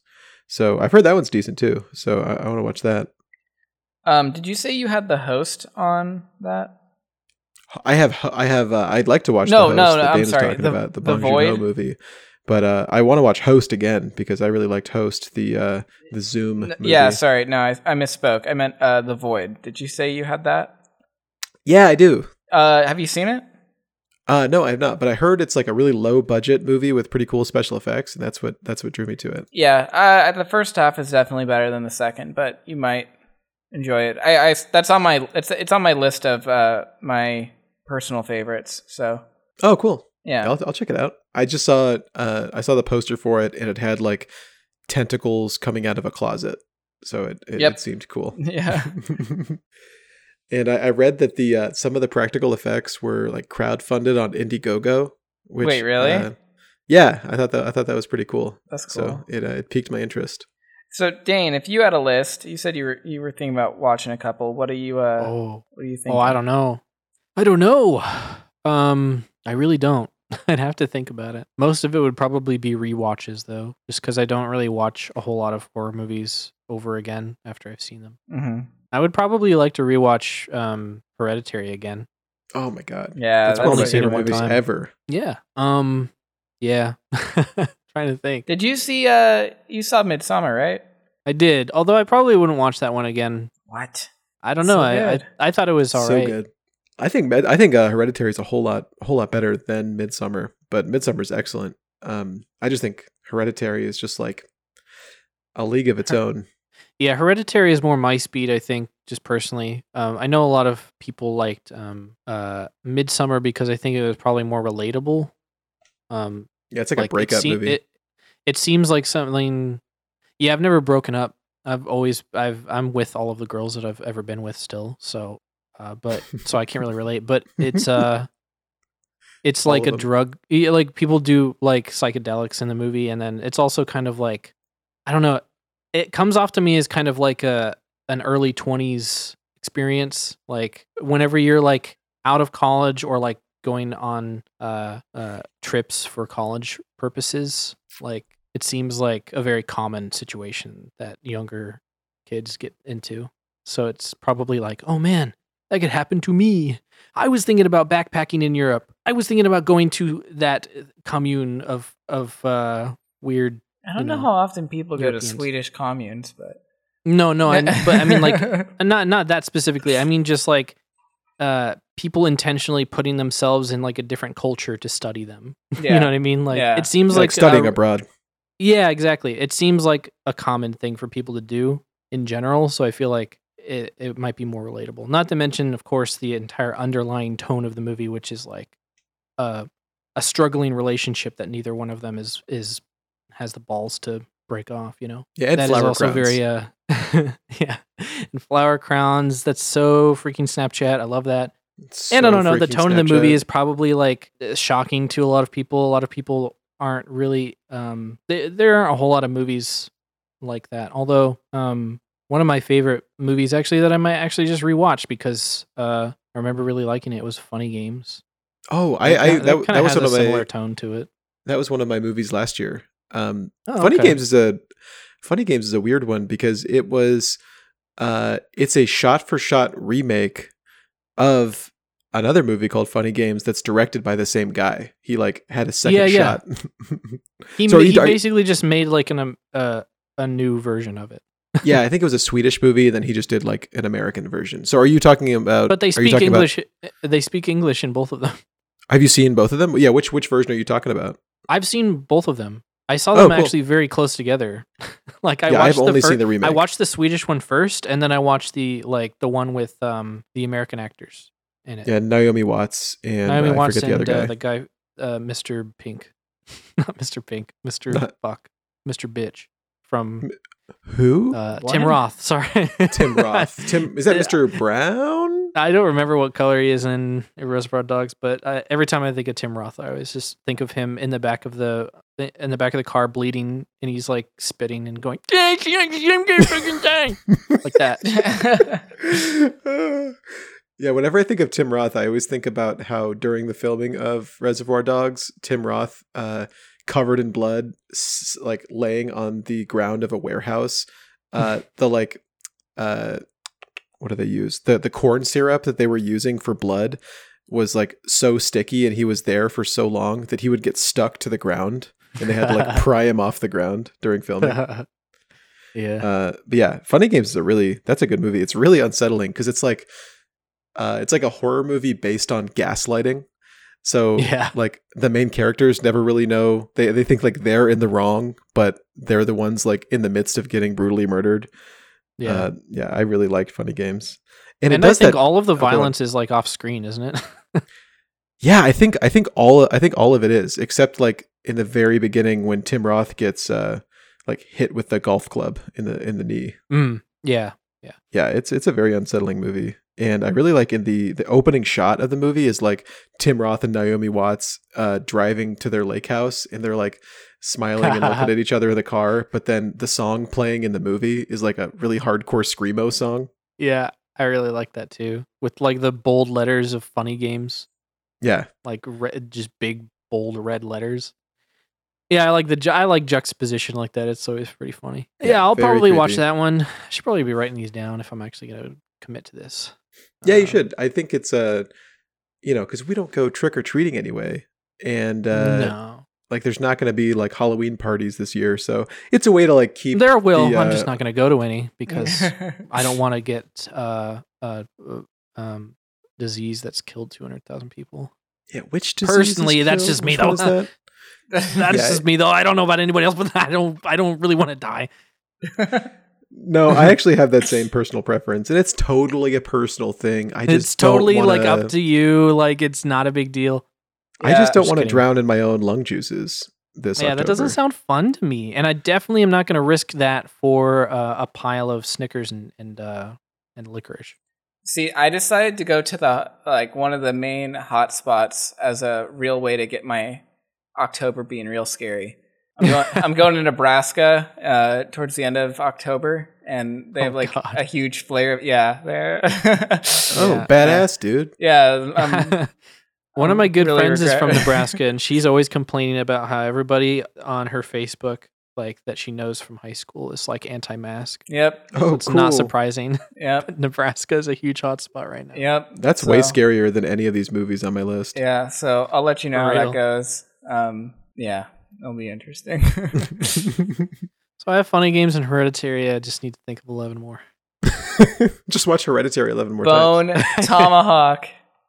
Bone remember when tomahawk. I, uh, I here's the thing is that I I know I will like the movie, but I've uh, I from from one reason or another I saw like um a scene from that movie. I think someone posted on Reddit a long time ago.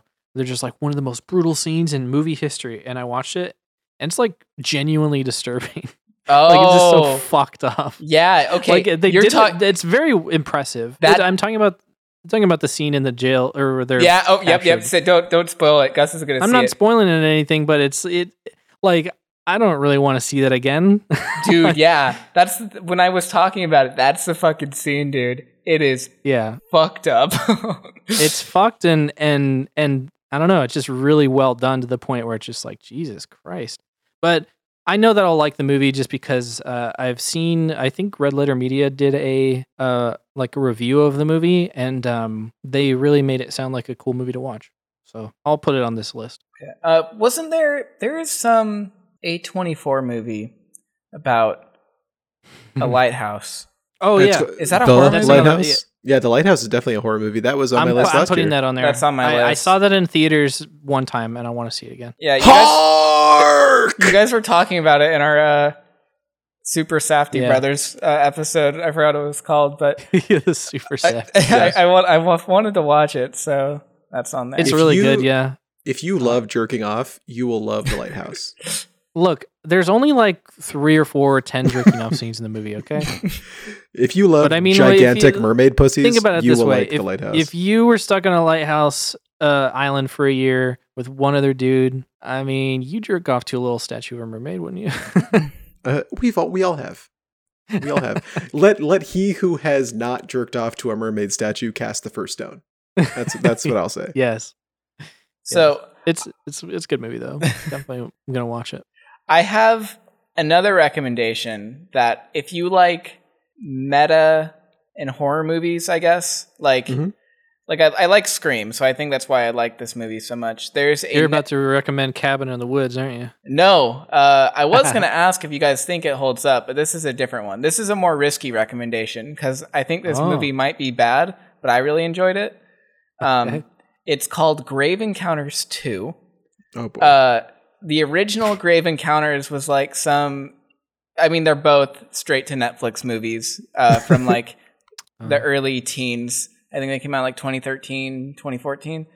Um, but the first one was shitty. Like I, I watched it afterwards and it was just bad. Uh, it was like Yeah. some like low budget like horror movie with like really really bad CGI. But when they made the second one, the second one is about the kids watching that movie and because it was like a found footage movie and being like this is fake right? Like this can't be real. And they go investigate the place where the original movie took place. And it's it, i don't know like they did like a way better job uh, this time with everything but it was like such a weird meta concept of like dishing on your main movie to be the inspiration for like like the start of the plot for your next movie um and I, I enjoyed it. I thought it was pretty good. It's on my list of like some of my favorite horror movies. So I know a lot of people haven't heard of that one, so I throw that one out every now and then. Um, yeah, it was it was good. Interesting. Yeah, it, it's it. Yeah, it's just that I love that meta narrative. You know, like Mm. Cabin in the Woods. That, that I'm glad you brought that up because I wanted to mention that. Like, do you guys think that movie still holds up? I I haven't think it seen would. it since like 2012. Yeah, right. Me too. So maybe I'll add that one to my list too because I remember when that movie came out, everyone was like, "Oh my god, it's so good!" And then I watched it and I was like, "I guess it was all right." Like I I didn't really get the hype at the time, but um, I don't know. I would be willing to give it a try again. Yeah, like I don't see that movie. It made me. I never really cared for Evil Dead. Um, like I knew Gus was a huge fan of him growing up, and I I never really got the appeal. Uh, like I thought Evil Dead Two was pretty dumb. There's like some like wasn't there some weird like skeleton scene of like hand drawn skeletons jumping around on the screen before the first the second one starts? Am I remembering that right? I don't know, but that sounds really scary. Yeah. Yeah, I'm Um, unsettled. Yeah, I, I don't know how it started, but I never really cared for him. But then I saw Cabin in the Woods, and I was like, this is great. This, this is such a good spin on this. And it made me appreciate the Evil Dead remake that came out a couple years later. And I was like, wow, Mm. I really enjoy this type of like, you know, kids go out to the cabin movie now. Um, Well, it's more than that, isn't it?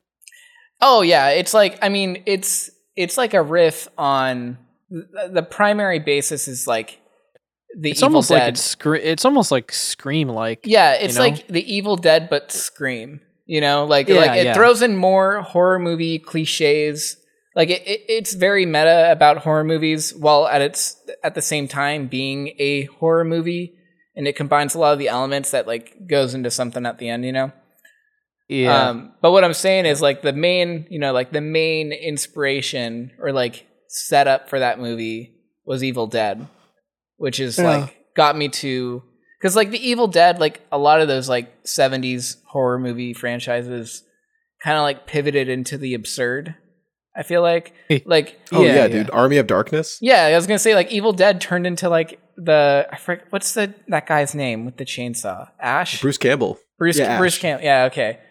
Um, yeah, like it turned into that, and it's like, okay, I get this now. I didn't get it before I saw Cabin in the Woods. That was like my first, like, it was like baby's first meta analysis movie. I guess I don't know, um, but it got me to appreciate him.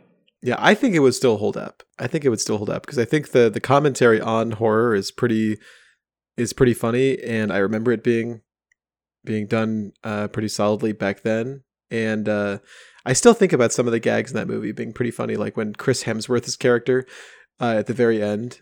Uh, I, I guess I won't spoil it, but there's there's a funny scene where uh, he rides a motorcycle that uh, you guys probably remember if you remember that movie.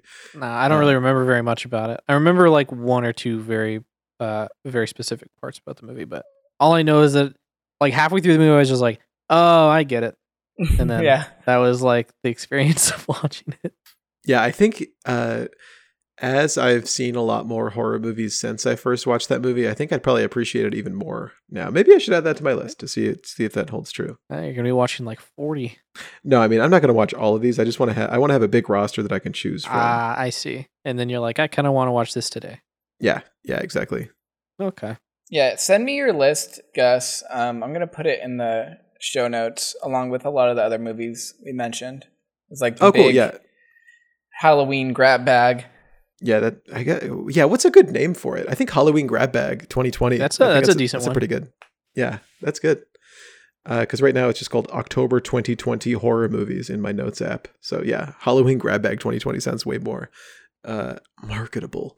So yeah, that's that's what it's called. Great, wonderful. Uh, okay, speaking of horror, uh, so I want to I want to switch over to talking about Ratched because this is a TV show that uh, Matt just watched. I have not watched it. Um, I'm kind of interested in it. How do you say it? Ratchet, Ratchet. So it's it's it's like it's spelled Ratched. ratchet, but the Ratchet? pronunciation that everybody says in the show, it sounds like ratchet. With it, it, it sounds like that t- D is supposed to be more of a T. Ratchet. Oh, Okay. Rat Shed. Rat yeah, Shed. so Rat Shed. Rat Shed is a new movie or a new TV or a new show on Netflix done by Ryan Murphy of uh, American Horror Story and Glee fame, I think. And uh, it is a spin-off of One Flew Over the Cuckoo's Nest.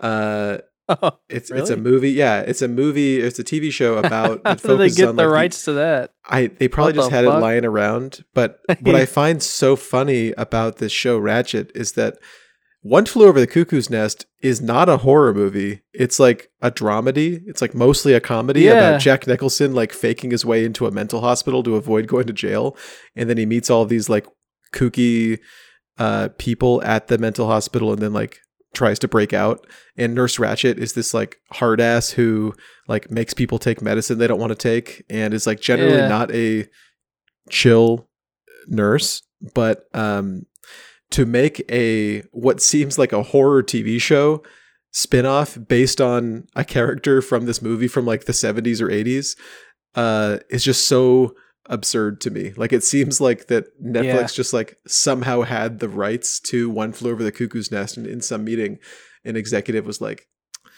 but what if what if Wow. we made this? Yeah, I don't I don't know. So Sucks. there's a couple couple things on what you just said. Um I do, I totally thought it was a horror show just from like the trailer and how they kind of portrayed a lot of it, but it's it's not. Like and I don't it, it never even tries to be. It's it's weird cuz like I feel like all the marketing tries to dress it up like that because like I thought this was going to be a show about a nurse that like like a that like euthanized a lot of people secretly, like some sort of weird Dexter thing or something like that, you know? Like just from what like the trailer, like the Netflix trailer, it focuses on like there's this one character that has this like burnt scarred face and like it shows a lot of these like weird moody lighting and like shots and it just it seems like that's how it's going to be set up but it's more of like a mystery show of like like the whole sh- the the first half of the show is you trying to figure out who this character of Miss Ratched is because it doesn't like give you a clear picture. Um and the entire show is kind of just like like the first half of the show is kind of just going over who she is and when that's revealed it spends the rest of the time um tying everything up. So uh yeah it, it's it's kind of an odd show. Like i really enjoyed it like watching it. Um i thought the story was pretty good. Some of the they aren't afraid to um kill people off which i thought was pretty cool. Like people you would think like would be safe i guess just will go kind of just randomly um which i thought was pretty interesting.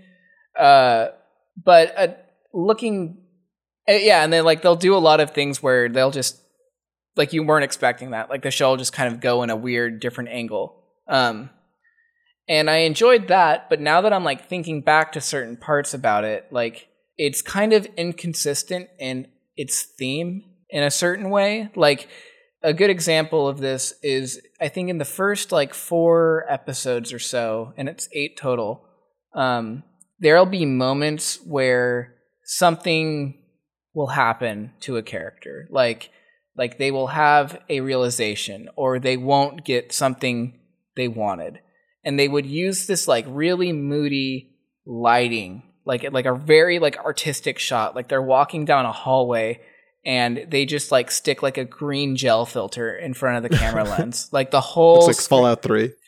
no, it, it's more like like they'll do with Red too. Like it, it's like a very I don't know horror-ish movie trope. I feel like like you don't see it a whole lot, but like it'll just give that entire the entire thing just goes to this like green or red color.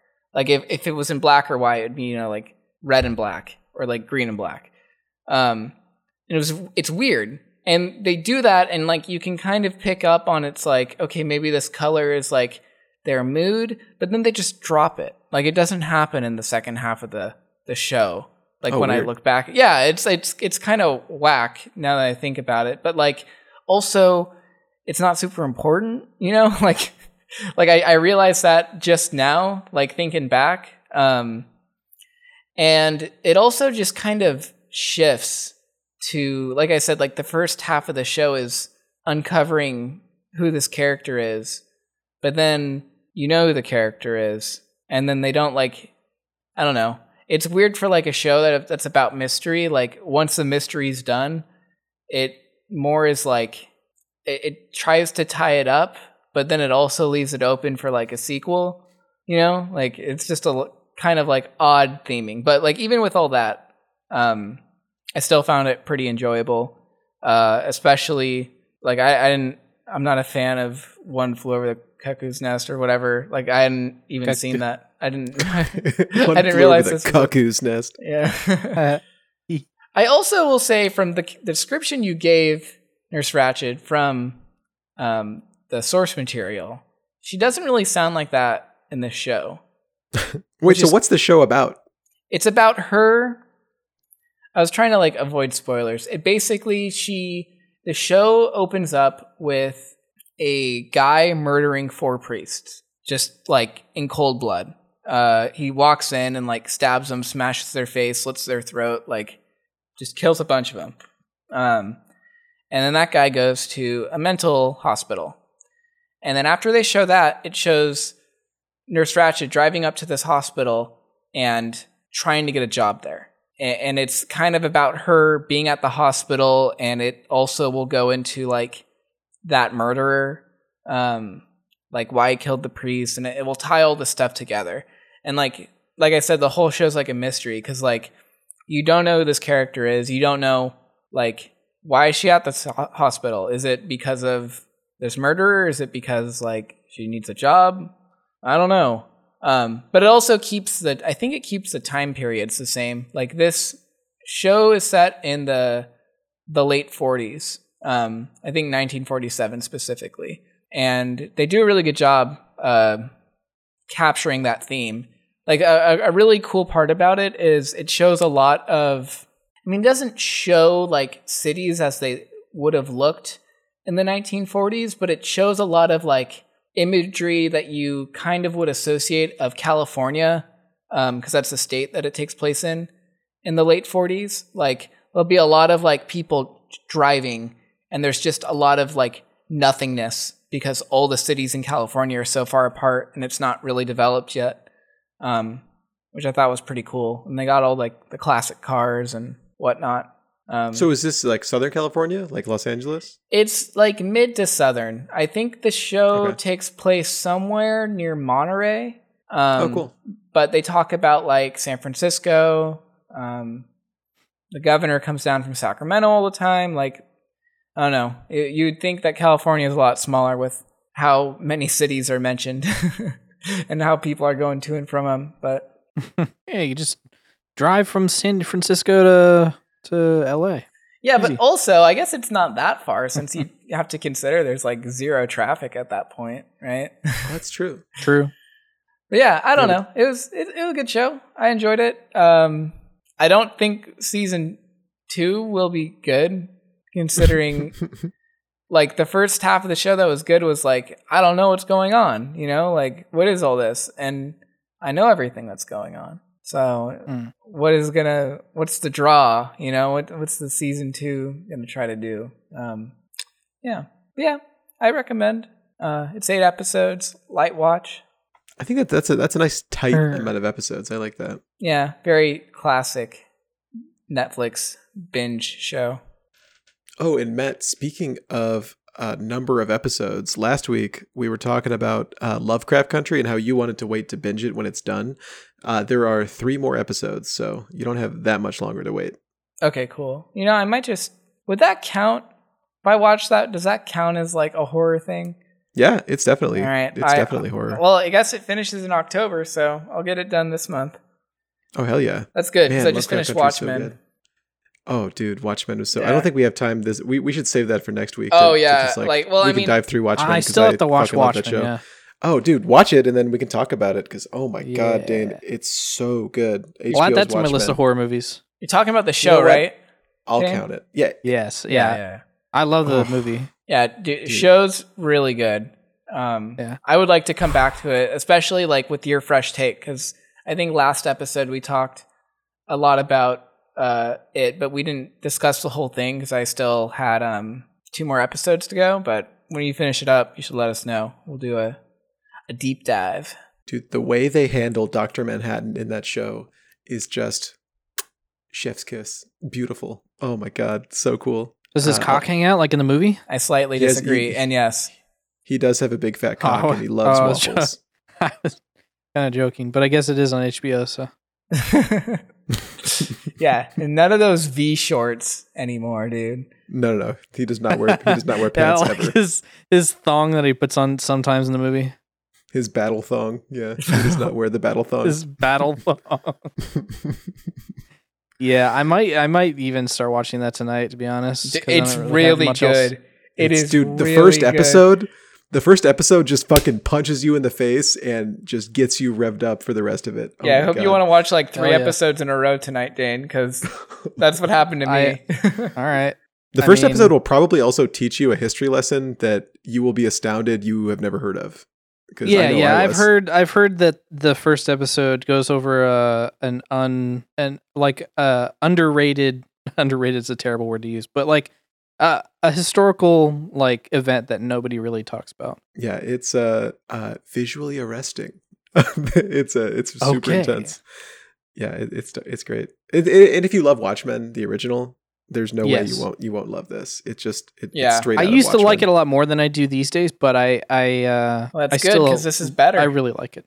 okay, great. it's just, yeah, dude. This that clips it, and like I mean, so I, last ways. time we talked about it, you kind of sold it, uh, Gus, when you said that Jeremy Irons plays uh, Ozymandias. So Oh, and he's so good. Ozymandias, and this is just beautiful. Oh my god, it's just like, and he he just seems like exactly who Ozymandias from the movie, the original movie, would grow into. Mhm. Uh, man, it's just awesome. And and the, he has the costume too. He has that like you know like Egyptian king looking costume with the purple and the the gold. It's Mm. so good. It's so good. Matt, who's your favorite character in the show? I'll Oh, ask. dude, I'm super biased. I fucking loved Looking Glass.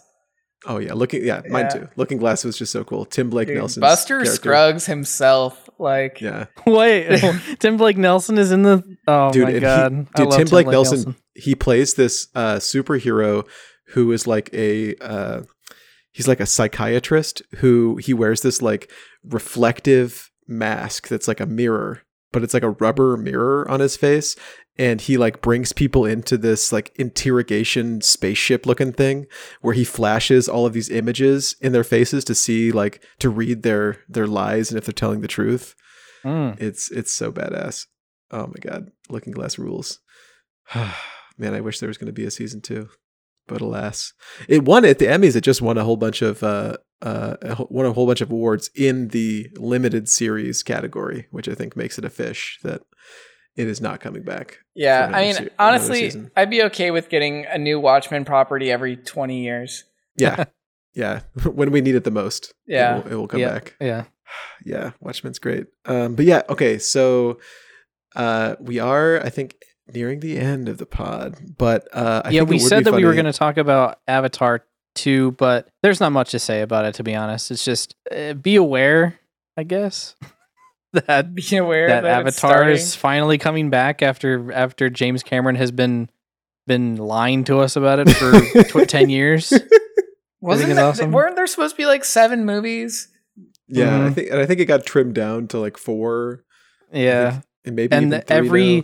It's funny you go on IMDb and I mean like you can't really prove that this was the case, but I can tell you for sure that over the last 10 or 15 years or whatever since the last Avatar came out, um the first Avatar, the only Avatar came out, um uh the uh the IMDb has been saying like, "Oh, Avatar 2 is coming out like 2 years."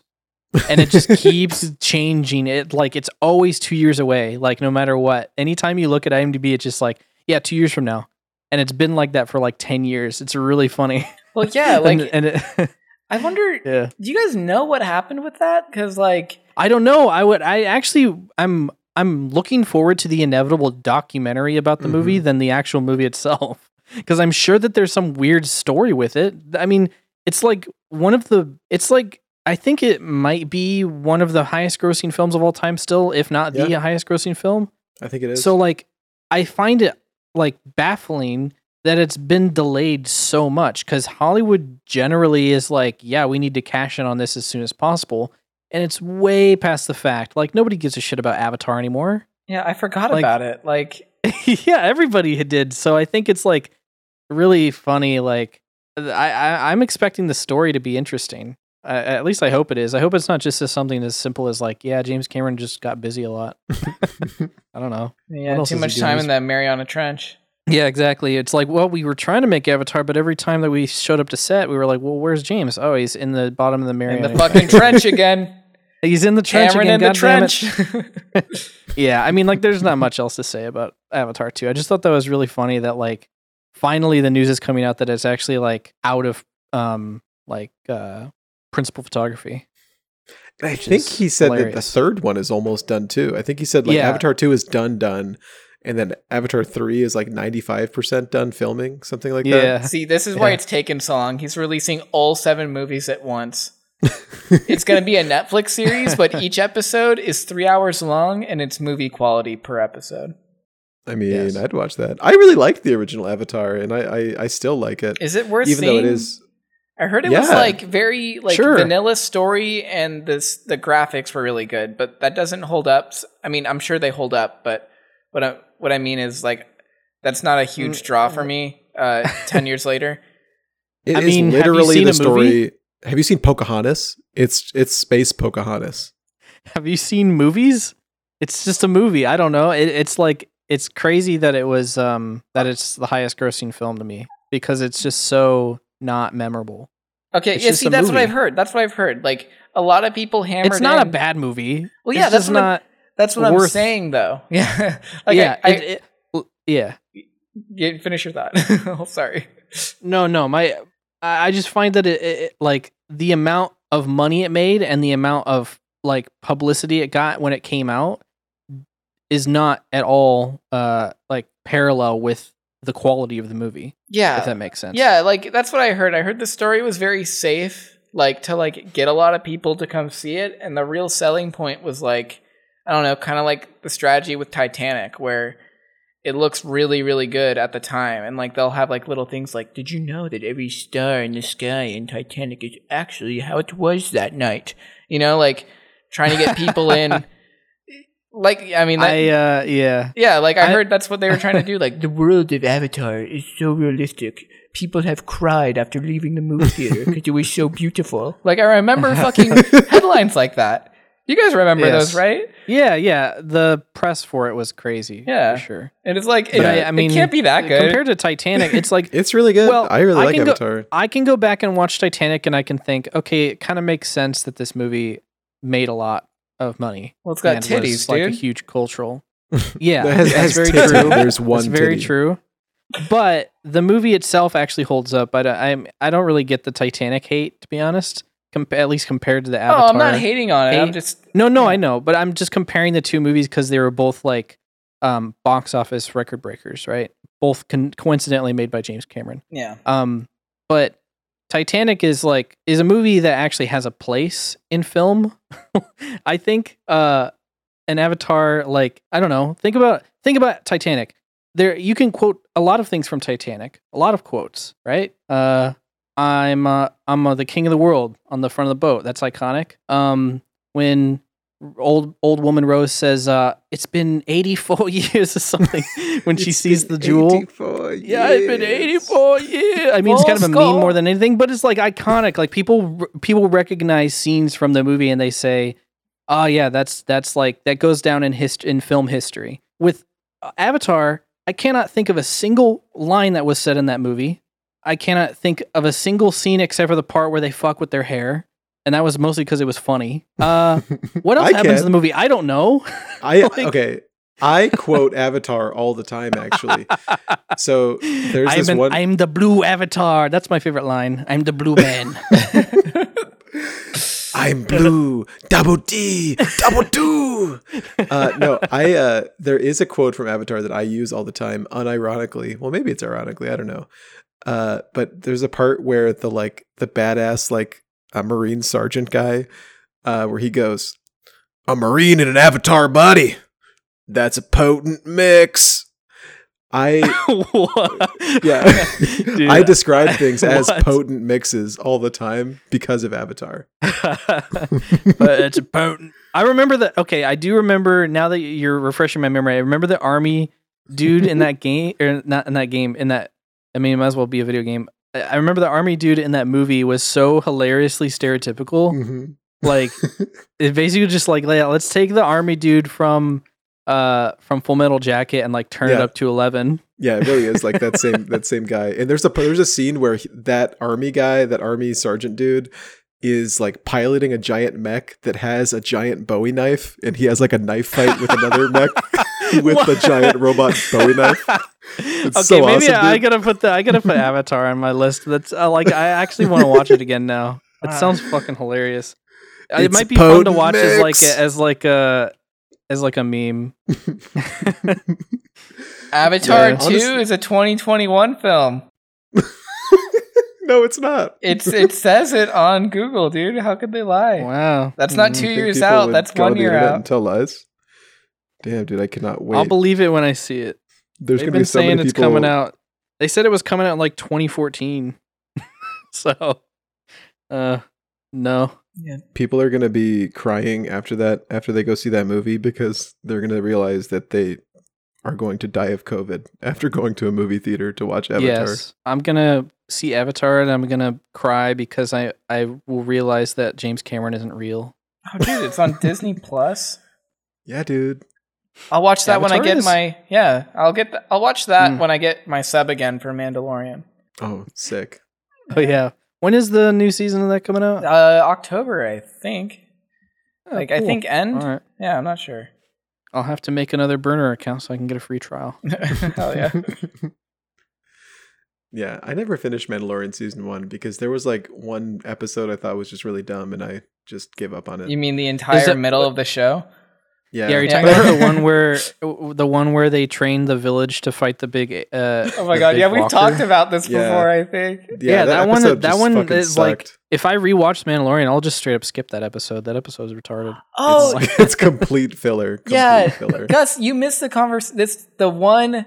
Uh, all of our listeners, um, if you don't recall, Oh, no. I am canonically the most motionist pixel, as I have been on every episode. Um, and the one episode Gus wasn't on, whereas Dane and I, we trashed on Mandalorian. So we are. did we trashed on the bad episodes, but I think overall, I still think the show is better than Yeah. most Star Wars things by a long shot. Yeah, like two at the first and second, and then the last couple episodes are pretty good, and then like the middle ones are like hit or miss. Like that fucking village Yeah. one you were saying, yeah, the village one's so bad dude the fucking cardinal sin of, oh, you should do this thing that won't fucking happen because the show's three episodes in. It's like obviously he's not gonna stop being a fucking bounty hunter. Come on, yeah like right what? do you- Like you think we're gonna be like, oh, the show's only three episodes? like, I don't know. Yeah, I I'll finish it and then watch season two because I, I I do want to watch the the new the new new, you know, keep up with the Star Wars new hotness. Yeah, But Star um, War, Star War, sorry. Baby Yoda. Oh Sorry, my I definitely he's peeked the so microphone there. Cute. He's so cute. He's so adorbs. Uh, Oh my god, he's totes adorbs. he's adorkable even. He's adorkable, and I have like eight Funko Pops of him. uh, all right. guys, Yeah. we Did did it. We, we- We did it. We oh, did and it. We- uh, Microsoft we talked bought about all the things that we said that we were going to talk about. There we go. about. We did it. Microsoft bought Bethesda. We talked about everything. Oh shit, we can did- wrap up. um, Of course, they did do that. yeah. They did do that. Man, that's pretty crazy. Wow. Golly. Dude, Thanks, Bill Gates. Yeah. Okay, so you know what? Okay, so here's my conspiracy theory. So Bill Gates saw that they were going to buy Bethesda and he said, "Delay Halo and rename it Starfield." it's going to be called Halo Starfield. I don't get it. Oh, okay, that's fine. Uh, but yeah, so that's the end of the episode. Um, uh, this has been the Motion Pixels podcast. I am your co-host, August Meyer. August, say goodbye. goodbye. Joined once again by my lovely co-host, Matthew Rawlings. Matthew, say goodbye. Goodbye. And joined once again by the baddest boy of comedy, Dane Kevin Cook. Dane, say goodbye. Goodbye. because this has been the Motion Pixels podcast and theme song.